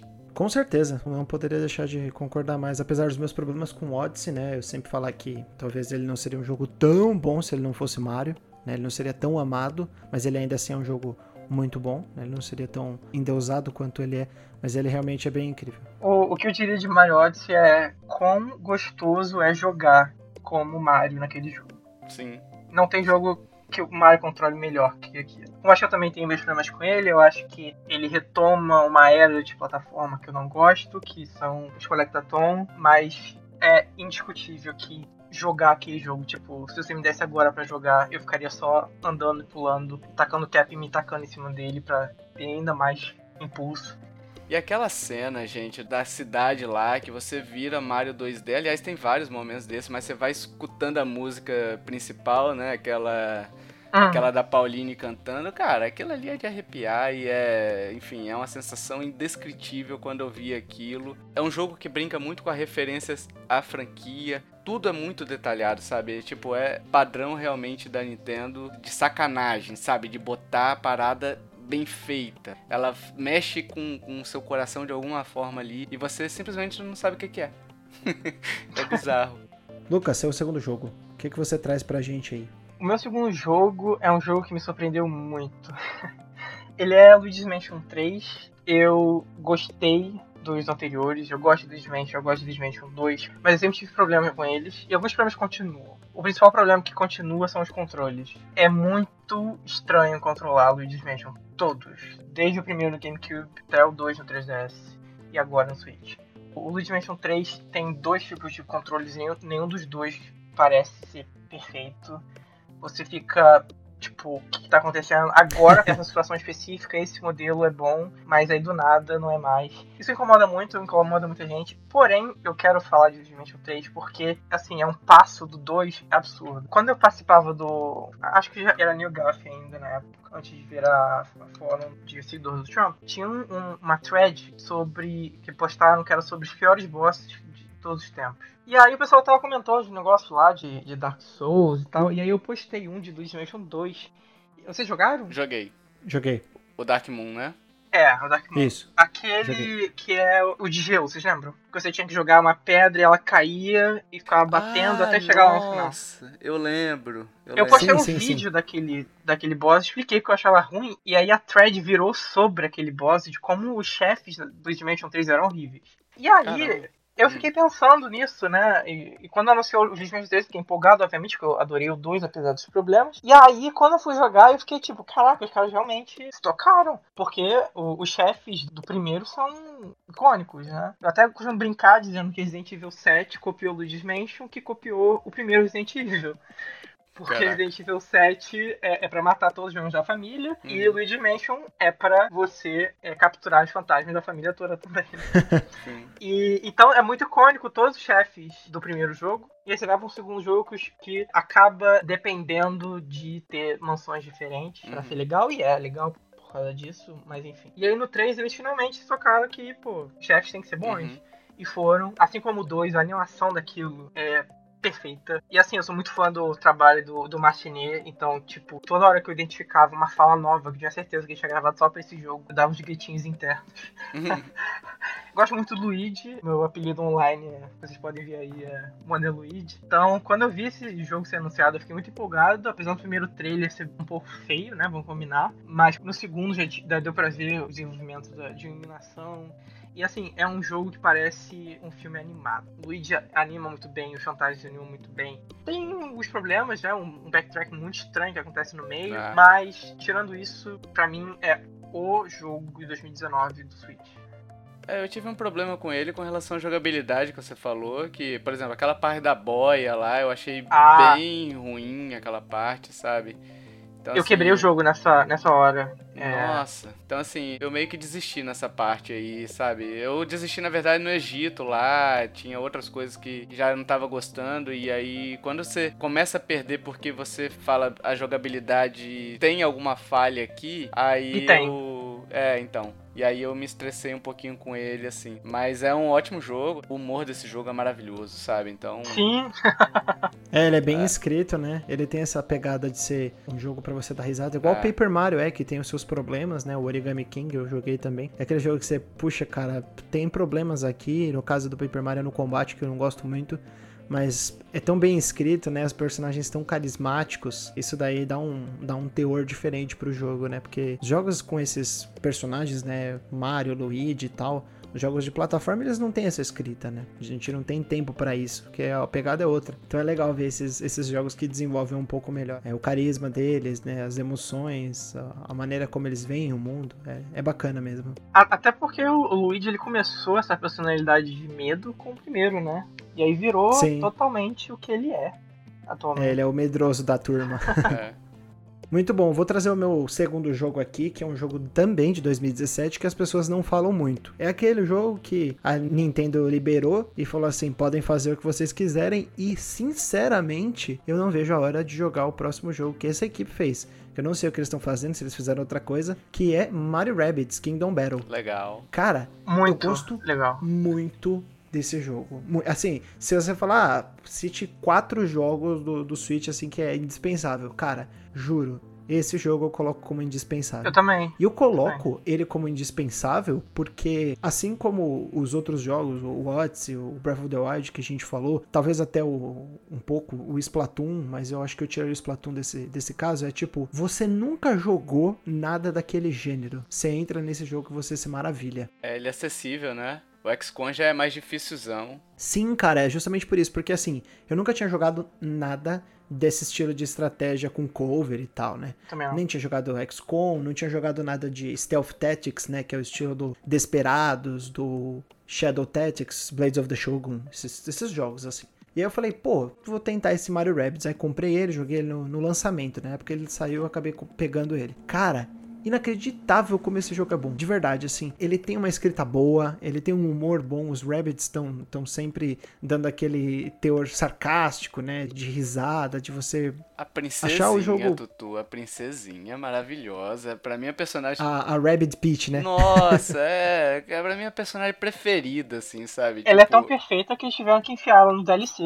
Porque sim, é... e pronto. Sim, sim.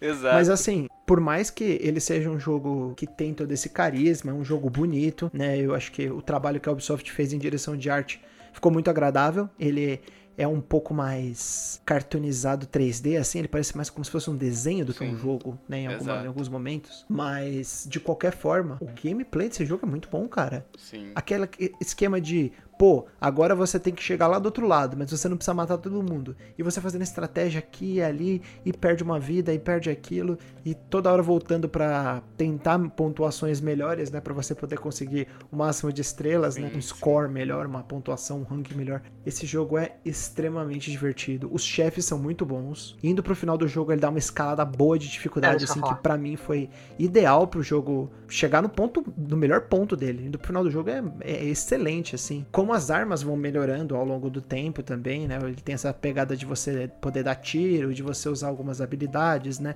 Mudar a sua equipe para cada um, cada um deles tem a sua habilidade. Tanto é que eu não tenho o costume de jogar DLCs em jogos. Eu não tenho muito, muito costume, né? Eu Aham. acho que você tem que gostar muito de um jogo pra você comprar um DLC. Eu não joguei a do Zelda, não, por exemplo. Por incrível que pareça, Zelda é o jogo da minha vida, eu não terminei o segundo DLC de Zelda, nem o primeiro. Né? E eu nem quero, nem eu tenho interesse, o que é muito curioso. É, então, é, é por aí. Cara, eu fiz 100% no Mario Rabbids, 100% no eu DLC. também. É absolutamente maravilhoso. De verdade, eu, eu gosto desse jogo assim. Talvez pra quem já tá acostumado com XCOM, com toda aquela questão da permadeath, né, da morte permanente, ele é um jogo que ele trata você com um pouco menos de carinho, né? Ele te bate mais, mas também é um são excelentes os XCOM, pelo menos o que eu joguei, o 2, né? É um jogo muito bom, mas sem zoeira, cara. Mario Rabbids é, é fantástico. Cara, até o diretor de XCOM, na época que saiu My Rabbids, ele, ele fez um texto pro Polygon. Se chegaram a ler. Chegaram? Não, não, não cheguei. Ele tava elogiando o jogo e foram perguntar pra ele o que ele achava, né? Se, tipo, né? Aquela coisa meio, pô, você esperou um jogo de Mario e tal. É, o que você acha, né? E ele falou que tem coisas que ele nunca teria pensado. Então, por exemplo, pular no parceiro pra você poder ir mais longe e outras questões. Ele fez um texto todo basicamente rasgando seda pra esse jogo, dizendo quão único ele era e, e uma coisa que você falou, né, que a escalada de dificuldade pro final, né, como aquilo, tipo, cementou o jogo pra você e foi exatamente a mesma coisa pra mim. E como no terceiro mundo, a partir do terceiro mundo, as coisas começam a ficar bem difíceis de entender, de como não é tipo, ah, vai de a ponto A a ponto B, né, começa a ser um, uma coisa bem mais elaborada e aí no quarto mundo tem aquelas fases sem spoilers aqui, mas muito difíceis e o boss final pra mim, Muito bom, muito eu bom. não tenho palavras. De tão difícil, de tão, tanto tempo que eu gastei naquilo. É, e é aquele bem boss de Mario, né? Acabou, não acabou. Acabou, É, não acabou. exato. Acabou, não acabou. E assim, é o legal deles, pra fechar só a minha participação com relação a esse jogo aqui, que eu adoro também, é o legal dele é como ele te força a usar. São três, né, Tutu? Três, Isso, Isso, são três. sempre três. E o Mario obrigatório. E o Mario obrigatório. Mas, tipo assim, fora o Mario que é obrigatório, os outros dois sempre vão variando. Então, hora você tá com o Rabbid Luigi, hora você tá com o Luigi mesmo, entendeu? Depende muito do tipo de desafio que vai aparecer pra você, né?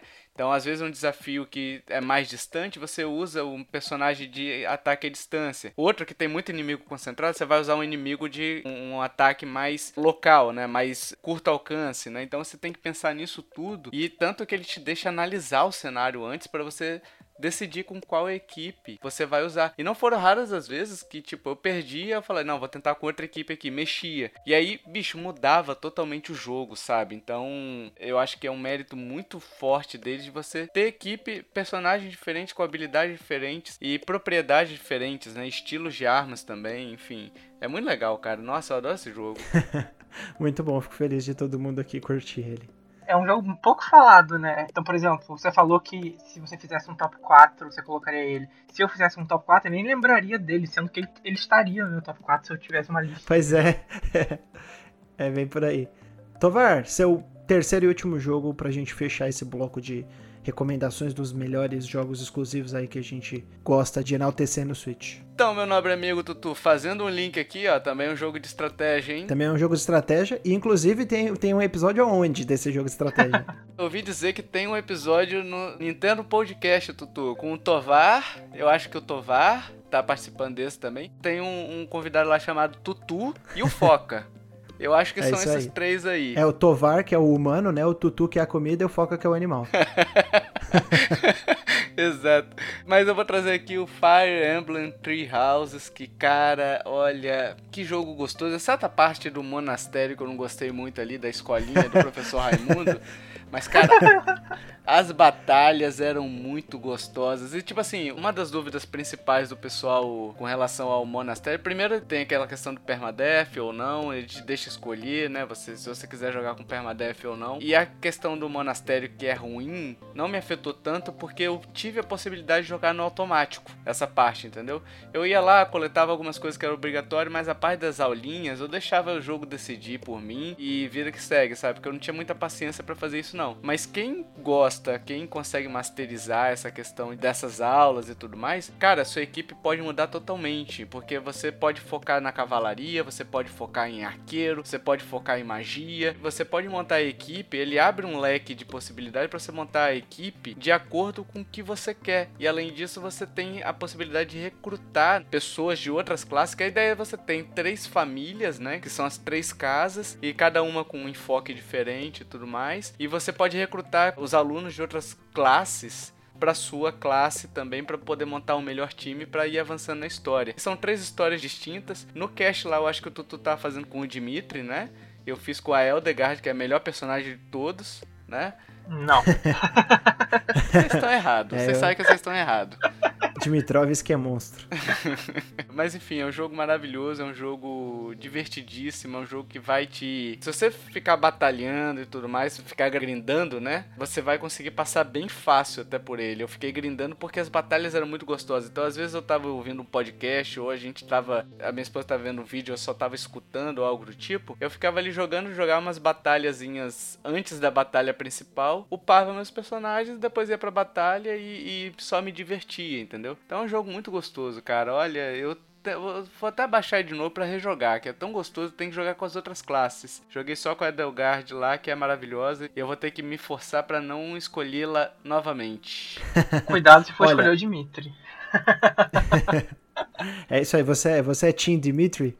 Sim, eu fui de Dimitri. Boa. Eu sou apaixonado por Treehouse. Eu joguei normal com Permadeath, né? E o que eu achei muito interessante de Permadeath nesse jogo é porque, como ele é maior que o Fire Emblem de 3DS, quando um personagem morre, dói. Dói muito. É.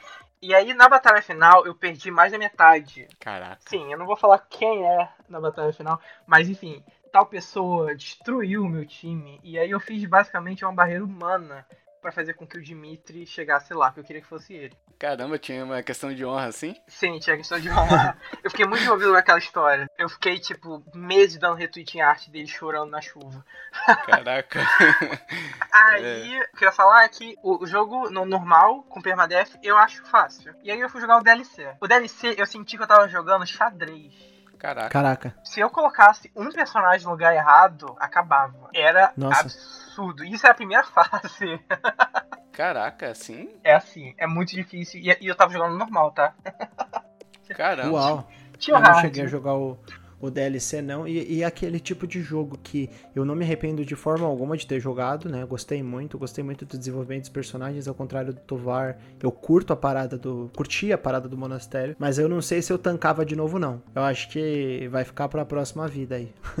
para fazer as outras casas. Porque são 60 horas, né? Mais ou menos, não. de cada run, né? É, eu, eu fiz em 60 horas, né? Eu então fiz em 40. eu demorei um pouco mais.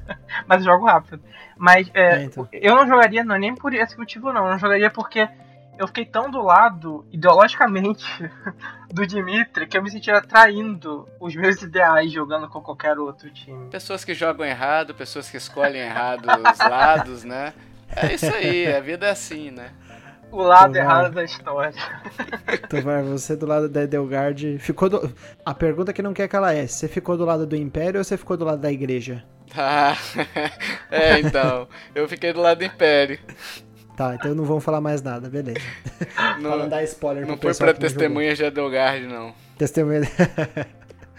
Boa. Bom, Luca, sua última recomendação aí. Eu vou abrir aqui uma exceção, né? Tô olhando aqui no nosso grupo de regras, na nossa coleção de regras aqui no extenso livro, que você tem direito, por ser o seu primeiro podcast gravado na vida, a trazer dois jogos em um. Mas só porque você vai trazer dois jogos que se comunicam muito bem entre si. Eu sei que um depende do outro, né? O primeiro foi lançado no Wii, depois no 3DS e acabou chegando de volta aqui no Nintendo Switch. Então, pode começar a falar desses dois jogos que se conversam tanto e que não deixam de existir nunca um sem o outro. Pois é, eu roubei um pouquinho aqui porque eu acho que falar de Xenoblade 2 sem falar de Xenoblade 1, somente por ter sido relançado, é complicado. E eu queria enaltecer esse movimento, né, desses últimos, ó, 13 anos anos, que foi a compra da Monolith uma empresa que estava lá fazendo Batenkaitos Origins pro GameCube, sofrendo na mão da Bandai Namco. A Nintendo foi lá, conversou, bateu um papo, comprou e virou a empresa de suporte deles. Então, se existe Power Sword, se existe Mario Kart 7, se existe Breath of the Wild é por causa deles. E em troca, a Nintendo deixa eles fazerem o que eles quiserem. Que são JRPGs gigantescos, com histórias absurdas. é um twist atrás do outro. Bom, começando falando do Xenoblade 2, que foi um jogo que foi muito engraçado, porque todo mundo ficava falando, ah, isso, isso não vai sair esse ano, isso não vai sair esse ano, porque tinha trailer em todo Direct, e nunca saía. E aí, dezembro. Quase 2018. E foi um jogo que dividiu muito as opiniões, mas foi um jogo que lançou Xenoblade ao status de franquia da Nintendo, vamos dizer assim. Claro que já é o terceiro jogo, mas foi o jogo que finalmente vendeu e que reconheceu, né? Juntou Shulk no Smash com sucesso absoluto do Xenoblade, que o Switch tá vendendo muito. É um jogo que tive de opiniões, que eu gosto muito da história, eu acho que também o trabalho dele de animação. Eu sou muito fã de animação, então vou ficar falando isso na hora, mas a animação de Xenoblade 2, né? Eles fizeram um jogo mais cartunesco do que o primeiro, o original, no caso de Wii. As expressões faciais são muito mais fazer anime. Então, por mais que a história seja um pouco mais fraca, vende muito mais as cutscenes. O jogo tem diversos problemas, o maior deles, eu acho que todo mundo sabe, que é as Blades serem no sistema de gacha, o que é uma decisão muito estranhíssima. É, então, então. assim, se a pessoa quer jogar com uma Blade legal que ela viu no, no trailer, ela tem que ficar dependendo de gacha num jogo que não tem nem como pagar pelos cristais. então, eu realmente não entendo essa decisão. Tem alguns problemas de, também de mapa, né? De um mapa não, ser muito bem feito e as pessoas se perderem. Mas enfim, eu acho que falar de, de Switch sem falar de Xenoblade 2 é estranho, porque Xenoblade tá aí e a Monolith Soft tá aí pra ajudar a Nintendo a fazer os Zelda.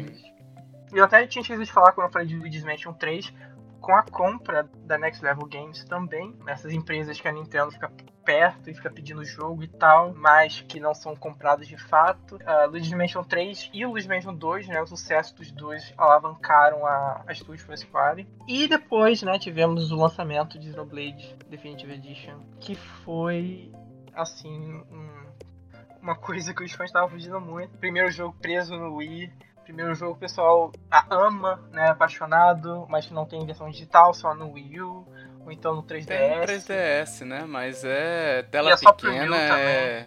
É. Tela Só pequena do 3DS é muito difícil, né, cara, de Pois jogar, é. né? E é por mais que o, o Definitive Edition tenha uma resolução baixíssima, poder jogar esse jogo de novo, depois de todos esses anos, e o mais bonito, com modelos atualizados, por algum motivo eles remasterizaram a trilha sonora e ficou ainda melhor. Foi muito bom. E assim, 2020 não teria sido mesmo pra mim sem Xenoblade. Tenho que jogar ainda. O Chronicles, o primeiro. O dois eu joguei, não gostei, mas eu queria muito jogar o primeiro. São jogos bem Muito diferentes, então assim, recomendo você É, tentar mesmo. O pessoal fala que é bem bom mesmo. Mas você não gostou da jogabilidade? Porque eu acho que a jogabilidade, pelo que eu vi nos trailers, me parece bem parecida até. Tipo, do Batalha, né? Aquele sistema de anel com cooldown. Aham. Isso é, isso é. Tipo, M- MMORPG offline, assim, né? É, ele tem um sistema de auto-ataque que muita gente não, às vezes não gosta, então, dependendo do que você não gostou, o Tutu, talvez o 1 não resolva também seu problema, até porque, tipo, você tem o primeiro, ele foi lançado pro Wii. Entre o primeiro e o 2, você tem o X no meio ali, né, no Wii U. Sim, sim. Provavelmente vai ser portado em breve. Mas sim, você tem uma evolução até de, de jogos ali. Você tem evoluções incorporadas ali, né? Dependendo do que você não gostou, pode ser que você não goste do primeiro também, né? É, foi mais o, a batalha mesmo. Tem muita coisa acontecendo na tela, é, é muita explosão, Mas é igual, assim. é igual. É, e é, nesse ponto não tem nem como defender, assim. É porque é a mesma É. coisa. É parecido. Entendi. Mas o que ele falou sobre a questão de evolução é até interessante falar porque no Torna, né, que é o, o DLC, DLC vendido separado ou comprando a expansão, parece que é onde eles fizeram assim a versão definitiva daquele combate. assim. É, o pessoal fala que o Thorn é bem bacana, assim, mesmo se jogar sozinho. Sim, porque é curto também, são 20 horas comparados com 70. Caralho. é um jogo longo como DLC é. Não, Tovar, nós estamos falando de um RPG japonês, É, né? então. 20 verdade. horas é tipo a Nada. introdução do Dragon Quest XI. É. Mas e você, Tutu? Vou perguntar Bom. de novo. Vou tomar as rédeas aqui e vou perguntar pro Tutu, que coitado. Bom, meu último jogo é um jogo que eu finalizei recentemente, né? Tem inclusive uma análise lá no site completa. É um jogo que eu gosto bastante. É um jogo que eu esperava muito ser portado do Wii U. né? Porque, pô, os caras portaram New Super Mario Bros. U e não portaram esse jogo. Nossa. Vocês estão de sacanagem comigo, né, velho? Vocês estão de zoeira. Mas eu fiquei muito feliz porque não somente portaram ele e trouxeram tudo que já tinha no Wii, como deram, né, aquele tratamento bacana, com, com uma expansão, conteúdo a mais, algo que realmente vai levar pra frente a Mudança franquia, de né? mecânica, né, Tutu? Até, por exemplo, Mudança tá mais rápido, né? Tá mais Uhum. rápido o Exatamente. jogo, mais ágil. Exato, que é o Super Mario 3D World mais Bowser's Fury. Vou falar um pouco do 3D World, né, que talvez é o meu multiplayer local favorito da vida. E nem é porque ele te dá um milhão de opções, porque, pô, é super rebuscado, você tem um milhão de builds, né, tipo RPG da vida. Não, cara, é porque esse jogo é o caos, é a desgraça, entendeu? É, é gente pulando na- no outro, a gente vai pegar um negócio no chão, aí pega a outra pessoa, joga no buraco. Sim. Cara, eu, eu zerei esse jogo no Wii U em quatro pessoas. Meu Deus Foi do céu. animal, animal, foi muito legal. Várias sessões assim pequenas, né? Porque, putz, era só risada, só bagunça, né? Tinha uma hora que, gente, calma, por favor, vamos um de cada vez passar por aqui, porque não cabe quatro num corredor apertado. Porque quando um bate no outro, né, Tutu? Tipo, aí um tenta cê- pular, o outro tenta voltar e bate e cai os Você dois igual projeta uma o outro jaca pra no cima, chão, né? assim. É, então você projeta pra cima, parece o, o carro do, do Mr. Bean do filme, lá que ele aperta o bagulho vuf, pra Sim. cima, assim. E se, e Cara, se muito tiver legal. alguém muito sacana jogando de Toad azul, já era. Que a pessoa vai lá na frente e vai dominar o jogo. Sim, sim. Eu acho também, importante tem- até falar. Tutu, que é um jogo divertidíssimo pra você jogar sozinho, né? Mas, cara, é um jogo em muito bom. quatro pessoas, em duas, três, quatro, tipo assim, a escalada de diversão, ela vai filosofia Buzz Lightyear ao infinito Sim, e sim. além, sabe? Exatamente. então é, é um jogo muito bem feito, tem sessões de plataforma que exigem bastante do jogador, principalmente no pós-jogo, né? Eu acho que o pós-jogo dele é excelente, é um dos maiores e melhores pós-jogos que eu já vi nos, nos Marios. Tem muita fase legal, tem muitos pequenos elementos na, nos cenários, né? no level design, também de jogabilidade, que vão crescendo ao longo do jogo. Sem falar no Mario Gato, né, cara? Pô, aquilo lá é a coisa mais fofa que eu já vi em Mario. De verdade, é o meu power-up favorito de longe, assim, eu adoro. É, ele- ele, tipo assim, ele é meio desbalanceado, né? O, Ah, o power-up, total. né? Tipo, Ainda mais ele se é você jogar mais de. É, então. Você flutua. Mas assim, eu adoro jogar. Eu não quero Mario pra ser balanceado também, eu quero pra me divertir. Ele Aham. fornece uma diversão absurda, né? Uma coisa que vocês estavam falando sobre essa questão de single player multiplayer. Quando eu zerei no Wii U, eu joguei single player. Então eu tive uma experiência bem específica. Adorei o jogo, tá pra mim top 3 de Mario 3D. E aí agora eu tô jogando multiplayer. E aí eu tô vendo em outra perspectiva sobre o que é esse jogo. É outra pegada, é outra pegada, ô louco. E assim, por eu ter a experiência do original, tem aquela coisa também, né? De às vezes eu sou sacana de pegar o Toad azul e ficar indo na frente e deixando o jogo sem graça. Às vezes eu fico fingindo que eu não sei de nada. Meu Deus, será que aqui tem uma estrela verde? Eu não sei. E, É. enfim, é, é muito, muito interessante. Toda a filosofia desse jogo, né, cara? Acho que todo mundo que, que gosta de Mario deve ter visto aquele vídeo dos- das quatro etapas, né? Sim, sim. As quatro etapas, os pulos do Mario, né? Esse tipo de coisa. Então, o Bowser's Fury, que é a expansão, né? Fala só um pouquinho pra fechar aqui esse bloco. É uma expansão que traz a câmera mais livre, mais aproximada do Mario, né? E ele é diferente por conta de ser um grande mundo, né? Não é um mundo igual ao do Zelda, assim, mas ele é maior que uma fase de Mario, né? Ele tem várias pequenas ilhas ali por onde você pode transitar. Mas eu acho legal como ele traz, assim, pouco a pouco, vários elementos interessantes, né, e que ficam separados. Você não tem aquela questão do Mario Odyssey que me incomoda muito, que é todo lugar que você vai, você pega três luas. Você vai aqui e pega três luas, vai ali você pega três luas, você tipo, tem 999 luas. Eu sinto nesse jogo que pegar uma Cat Shine, né, no, no Bowser's Fury, que é o coletável da vez, Sim. você precisa de 50 pra fechar o jogo e de 100 para 100%. A pegada nele é a seguinte: você se sente muito mais importante quando você conquista uma, porque ela é a construção de uma progressão, né? Muitas delas são fáceis, né? E você vê logo de cara, tipo, pô, tem um, um negócio ali que eu posso passar com o Plessy, né? Você sobe no dinossaurinho, Uhum. vou passar por aquilo ali, provavelmente vai dar um, um trigger numa corrida aqui, né? Eu vou continuar a corrida e vou, vou pegar. Mas tem muitas que estão bem escondidas assim, e é um desafio. Inclusive aquelas que você tem que pegar cinco menores Cat Shines, né? Pra formar uma. Nossa, tinha umas que eram muito bizarras. Sempre tem uma bem escondida ali pra você quebrar a cabeça, né, e e desvendar no mundo. E a, a questão do analógico livre ajuda bastante nessa exploração, né? O jogo pode usar o analógico como uma ferramenta, né, para você poder explorar de outras formas que além do que a gente vê no 3D World, que é um jogo mais linear. Então, excelente acerto da Nintendo aí trazendo esse jogo, né, que também pode ser uma, entre aspas, o que eu coloquei no meu review, né, uma demonstração premium do que a gente pode ver no futuro para Mario. Sim. E assim, eu só quero adicionar uma coisinha assim, que foi um momento maravilhoso que é quando você pega a 47 Shine e aí o Bowser simplesmente não vai, não vai embora e você fica é, até você pegar. É desesperador. Eu tava pegando todos os da ilha, então quando eu cheguei nessa parte, eu tava numa ilha muito difícil. Que é aquela que fica rodando, você cai na lava e Ah, é muito boa aquela ilha. É boa. É a, é a minha favorita. E assim, com, com o Bowser querendo te matar, eu, eu assim, fiquei desesperado. E aquilo é muito legal, muito legal. Eu queria que tivesse mais momentos como aquele, né? Ah, e o Giganta, o Giganta Max lá do Mario também. O Gigacat Mario. O Goku lá, Mario. Eu só tenho um problema com relação à jogabilidade nessa parte, tá? Porque, tipo assim, quando você tá controlando o Mario, nesse modo contra o Bowser, vocês dois gigantes no estilo Bowserzilla versus Meowrio, sabe? Você, cara, a, a câmera fica atrás de você, você não consegue posicionar para ver onde é que o Bowser tá. E às vezes ele entra no casco e ele sai Sim. rodando.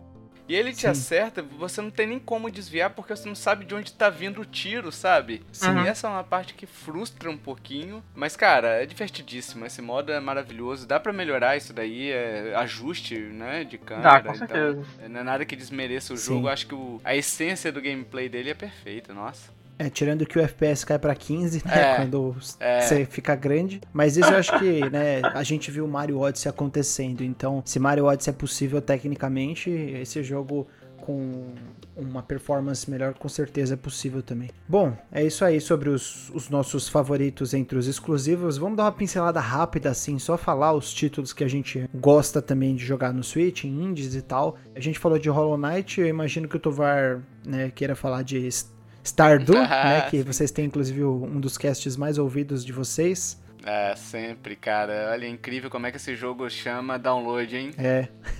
Maravilhoso esse jogo. E eu tenho Diablo 3 também, cara, que eu jogo bastante. Eu já tinha jogado no PC. E um outro jogo que eu jogo bastante aqui também, recentemente até, é o Rocket League, cara. Tenho jogado direto com o pessoal e me divertindo bastante. É um jogo também que para você jogar em galera é, é maravilhoso, sabe? Então, Pode basicamente, crer. esses são meus destaques, assim. Assim, o Stardew, eu tenho 200 horas no jogo de Fazendinha, né? Então, vamos vamos respeitar Stardew aí, que é um jogo feito por um carinha só, né? E que sempre respeita, aliás, eu acho interessante a gente falar. Stardew, ele lança o tempo todinho patch de atualização, de multiplayer e tudo mais, sem cobrar um centavo a mais de quem já comprou o jogo. O respeito que esse cara tem, o desenvolvedor tem por quem comprou o jogo dele, é assim, é fora de padrão da indústria, tá? Um que eu gosto bastante no, no Switch, que é indie também, é o Towerfall jogo hum. do pessoal que fez Celeste, né? O Celeste também eu gosto bastante no Switch, mas eu acho que o Towerfall ele é bem bacana que você pode tirar o Switch, sacar e jogar com os dois Joy-Cons com a galera, né? Um jogo um contra o outro, um jogo viciante, assim. Muito, Katana muito Zero também é um bom nome, hein? Eu tô lembrando aqui, Katana Zero também é muito bom. É legal, Katana Zero. Joguei o Undertale também no Switch, foi emocionante. Um assim, jogo indie que me trouxe muita felicidade, né? No, no Switch foi Night in the Woods. Night in the Woods. Muito Nunca bom, tinha jogado antes. Eu fiquei ficava esperando, né? Porque ele, na época, né, ele tinha anunciado que sairia uma versão definitiva, que até o save não funcionaria. Então eu fiquei naquela coisa, ok, eu vou esperar. E aí quando saiu, pô, cara, a forma que eu me conectei com esse jogo foi muito específica. Aquela coisa eu já larguei uma faculdade na vida, então eu me conectei muito com a protagonista. E aí trazer personagens de tipos de corpos, de tipos de experiências de vida que me conectam, que são pessoas ao meu redor. São coisas que eu não, não senti jogando muitas outras coisas. E assim, para fechar essa questão de indie, eu acho que, para mim, mais que Hollow Knight, o jogo que prosperou no Switch, na minha mão, no caso, né? Foi Celeste. Eu não consigo me lembrar de um jogo de plataforma que me divertiu tanto, ao mesmo tempo que me dava tanta porrada na cara. Sim.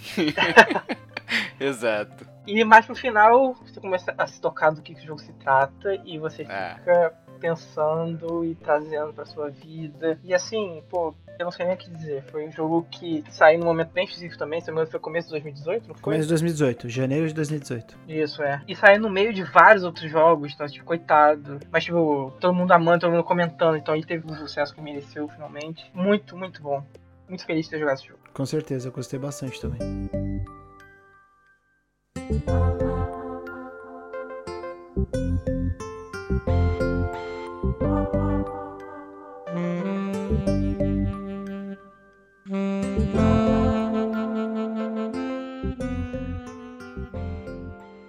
gente, o Switch tá sendo basicamente um sucesso no mundo inteiro. No Japão, nem se fala, né? Tipo, os caras. Todo mundo tem um Switch. Todo mundo que gosta de videogame basicamente lá tem um Switch. A quantidade de PlayStation 4 e de Xbox One que tá vendendo é, assim, infinitamente menor lá no Japão. Mas no mundo inteiro, assim, a gente vê que o Switch tá se dando muito bem.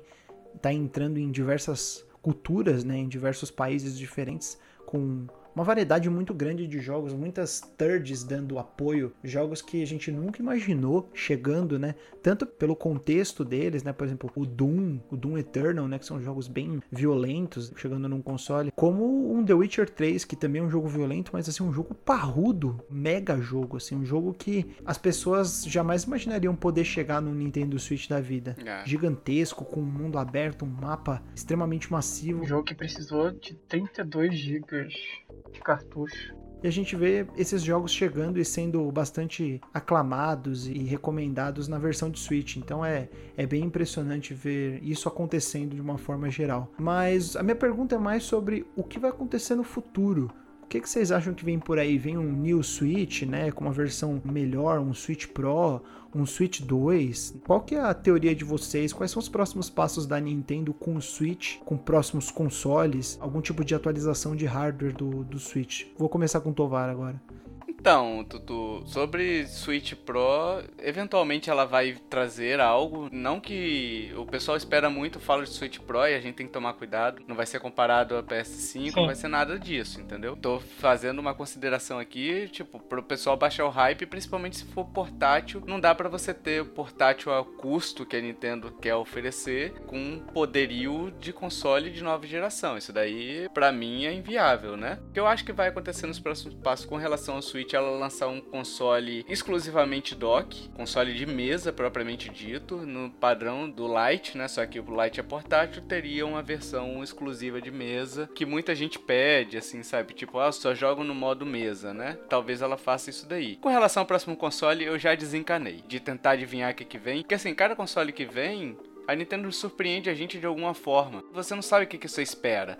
Você pega, por exemplo, a Microsoft e a Sony, você sabe que o PlayStation 5 e o Xbox Series X ou PlayStation 6 vai ser na pegada do que a gente tem hoje, sabe? Com uma atualização de hardware mais focada em gráfico, FPS, é, resolução e todo, toda a sorte de coisas que são avaliadas no videogame de alto nível, né? De alta performance. No Switch, o foco da Nintendo muda para jogabilidade. E aí, saber o que a Nintendo pensa no futuro para jogabilidade é uma coisa que não dá para saber. Ela veio com o Nintendo 64 com um controle de três pegadas ali, controle de Alien. Aí ela veio com o GameCube que é portátil, entre aspas, que você pega ali é uma caixinha. O Switch que veio com controle de movimento, o Wii U com gamepad que você jogava na mão com duas telas, sabe? E aí veio o Switch com console híbrido. Então assim, não dá para saber. Não dá para saber o que vem dos próximos consoles, né? Então, é mais ou menos isso. Eu acho que vem um dock pro Switch e com relação ao futuro de consoles, eu deixo na mão do, do pessoal da Nintendo e eu espero que eles me surpreendam, né? E você, Luca, o que, que você acha sobre os próximos passos aí da Nintendo? Eu acho duas coisas. Eu acho que a primeira coisa é sobre a revisão. As pessoas esperam muito dessa revisão por conta do que a Sony e a Microsoft fizeram no meio da geração passada. Mas tudo indica, na verdade, que isso não vai acontecer dessa forma, né? O que os reports indicam é que vai ter uma tela melhor. Isso já vários reports estão falando sobre isso, né? Um mini LED, se eu não me engano. Então, eles estão pensando em como expandir a vida do Switch, fazer pessoas que já tinham Switch comprar um Switch de novo, o que é a estratégia deles de DS, 3DS, Game Boy. Game Boy Advance. E é por isso que eu sempre falo que a lineup do Switch é uma lineup de portátil e as pessoas esperam outra coisa da Nintendo. E pro futuro, eu acho que as pessoas também esquecem que o Iwata morreu. A direção da Nintendo mudou. Tem coisas que hoje eu vejo que não aconteceu na época. E eu acho que na direção de um ex-banqueiro e principalmente ex-diretor da Pokémon Company, eu acho super possível o Switch 2. Não acho que a Nintendo tem mais aquelas pessoas de, como Iwata de empurrar uma coisa X, uma coisa Y. É um console que está vendendo absurdamente, então eles vão querer expandir o mais possível. Então, se eles conseguirem até 2024, eles vão conseguir. Switch 2 pra mim faz muito sentido. Parar com essa coisa também de ficar portando jogos. Todos os jogos vão estar tá lá, você vai poder jogar. Os cartuchos vão funcionar. Eu acho que eles irem para outro caminho, vários jogos vão ser injogáveis. Então, eu tenho certa confiança de que teremos Switch 2, mas isso vai demorar, e de que teremos uma revisão sim, mas vai ser uma revisão muito sutil, coisa para vender para pessoas que já tinham ou com pessoas que ainda não tinham comprado e querem jogar o catálogo absurdo que o Switch tá tendo. Se vier em Drift, eu já tô feliz. Oh. Real. Boa, eu também não gosto de fazer esse tipo de, de futurologia, não. Perguntei mais pra questão de o que, que vocês achavam sobre uma revisão, né? Eu imagino que querer teorizar sobre o próximo console é muito cedo, né?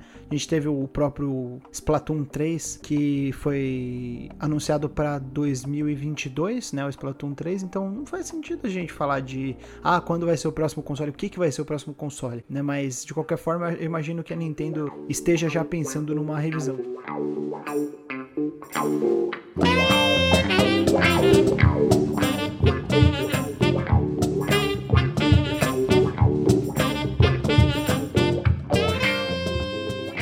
Bom, gente, o Switch vai fazendo 4 anos, a gente vai chegando ao final de mais um Neo Fusion Cast.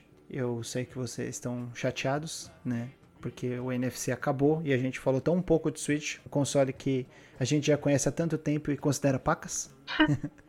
Mas de qualquer forma, é sempre bom falar sobre esse console, sobre as experiências que a gente teve com ele, é. sobre os jogos, os exclusivos, os não exclusivos, todo o entorno, né, de, de se divertir, levando o console para todo lugar, jogando com amigos, né, seja no online meio malemada Nintendo ou com a, a incrível possibilidade de jogar ele desplugando o Joy-Con e passando para uma outra pessoa. De qualquer forma, eu tô muito feliz, muito satisfeito com o meu Switch e eu espero que vocês, se vocês têm um Switch, vocês estejam também, né? E se você não tem e pensa em comprar, infelizmente o valor agora não está dos melhores, né? A gente está passando por um momento meio complicado na, na economia. É, então. Mas eu diria que, exceto pelo valor um pouco alto demais, ele é um console que vale bastante. Mas o que vale bastante também é a presença de pessoas que eu considero muito aqui. A começar com o Luca. Obrigado, Luca, pela sua presença e parabéns pela sua primeira aparição, a sua primeira participação num, num podcast. Espero que você tenha gostado. Opa, muito obrigado. Tava muito nervoso, mas é muito bom falar.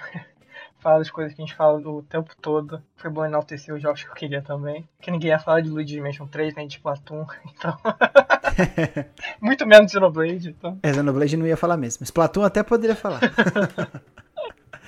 é isso aí, Tovar, Tovar, meu amigo Tovar, diretamente de terras podcastianas. O que você me diz, Tovar, do Nintendo Podcast? Faz aí o seu jabá, fala o que, vocês estão fazendo por lá. Você falou que você fez live esses dias? Vocês não faziam live antes, hein? Não, então, agora eu tô com uma plaquinha chinesa, né, cara? Ah, Xing Ling? A plaquinha você coloca, ela fala: Olá, tudo bem? ela, ela fala: pastel de carne. Pastel de carne ou de flango? Esse malho é de flango? Olha aí, ó. Mas é isso, cara. Obrigado aí por vocês por terem me convidado aqui pro NFC. Estou sempre acompanhando, agora estou fazendo parte de um programa, olha aí que honra, hein? E agradecer também aos ouvintes aí que nos aturaram, nos escutaram, me escutaram, minhas piadas refinadas, eu sei, refinadíssimas, né? né, Tutu? Hein? É, esse cara realmente eu não, eu não tenho o que falar. Eu só deixo aqui a recomendação se você é um ouvinte já do podcast ou se você tem interesse em conhecer. Se você quiser, você pode entrar lá no grupo do Telegram, né? É, então. Vocês têm um grupo de Telegram que eu participo lá já faz bastante tempo e as piadas do Tovar realmente são péssimas. é isso. Depois dessa ofensa gratuita aqui, Eu vou deixar meu jabá aqui para se você quiser conhecer o nosso site nintendolovers.com.br, os amantes da Nintendo aí em inglês, ó. Se você tiver dúvida como é que digita, coloca amantes Nintendo, provavelmente vai aparecer ou não. nintendolovers.com.br. Nós temos o podcast Nintendo Podcast, sabe o bloquinho POW do Mario? P O W. Então, Podcast, tudo junto. P O W D Cast como se fosse podcast, mas coloca um W ali no meio, é facinho de achar ou não, né? Se eu expliquei tanto, não significa, significa que não é tão fácil. Né? Agradecer o pessoal que ouviu a gente até aqui, né? Fez o download aí, que é importantíssimo. São as métricas nossas aí de podcasters, hein, Tutu? Hein? Com certeza, é isso aí. né? As métricas. É importante, aí. é importante. Muito obrigado pela paciência, por ter gostado. Desculpe aí se a gente, se eu falei alguma coisa que você não concorda, mas faz parte, a discussão é assim, são vários lados, né? E é isso que a gente procura trazer também no nosso podcast, tentar falar de Nintendo, trazendo também a Sony, trazendo também a Microsoft para discussão, porque a Nintendo ela não está sozinha uhum. nesse mercado, nessa indústria. E eu acho que a gente tem que falar e também tem que jogar outros jogos de outras plataformas, né? Muito obrigado, Tutu. Muito obrigado, Luca, obrigado pela companhia, por essas horas aí. Falando de Switch, um console que eu gosto muito, os quatro aninhos de Switch. Eu queria que o Joãozinho, o Joãozinho que está ouvindo agora, hein? Hein? Será que está ouvindo, Tutu? Cantasse parabéns no meio do ônibus, hein? Eu não vou cantar, então se o cara quiser cantar, pode cantar. Fica aí, Tutu, vai lá. Boa, boa. Vamos cantar parabéns todos juntos, mas não agora. Canta quando acabar o cast. pra, não, pra não fazer o pessoal debandar. Bom, para você que curte os nossos podcasts, você pode deixar uma avaliação nos agregadores e plataformas de podcast. Você pode seguir também o NeoFusionBR no Instagram e no Twitter. A gente está sempre em todas as redes sociais como barra NeoFusionBR. Estamos também na Twitch e no YouTube, né? No YouTube a gente não está tão ativo, mas lá na Twitch a gente tem feito lives pelo menos uma vez por semana. O Neofusion Cast vai ficando por aqui e fiquem com tudo. Até a próxima. Tchau, tchau. Tchau, tchau. tchau.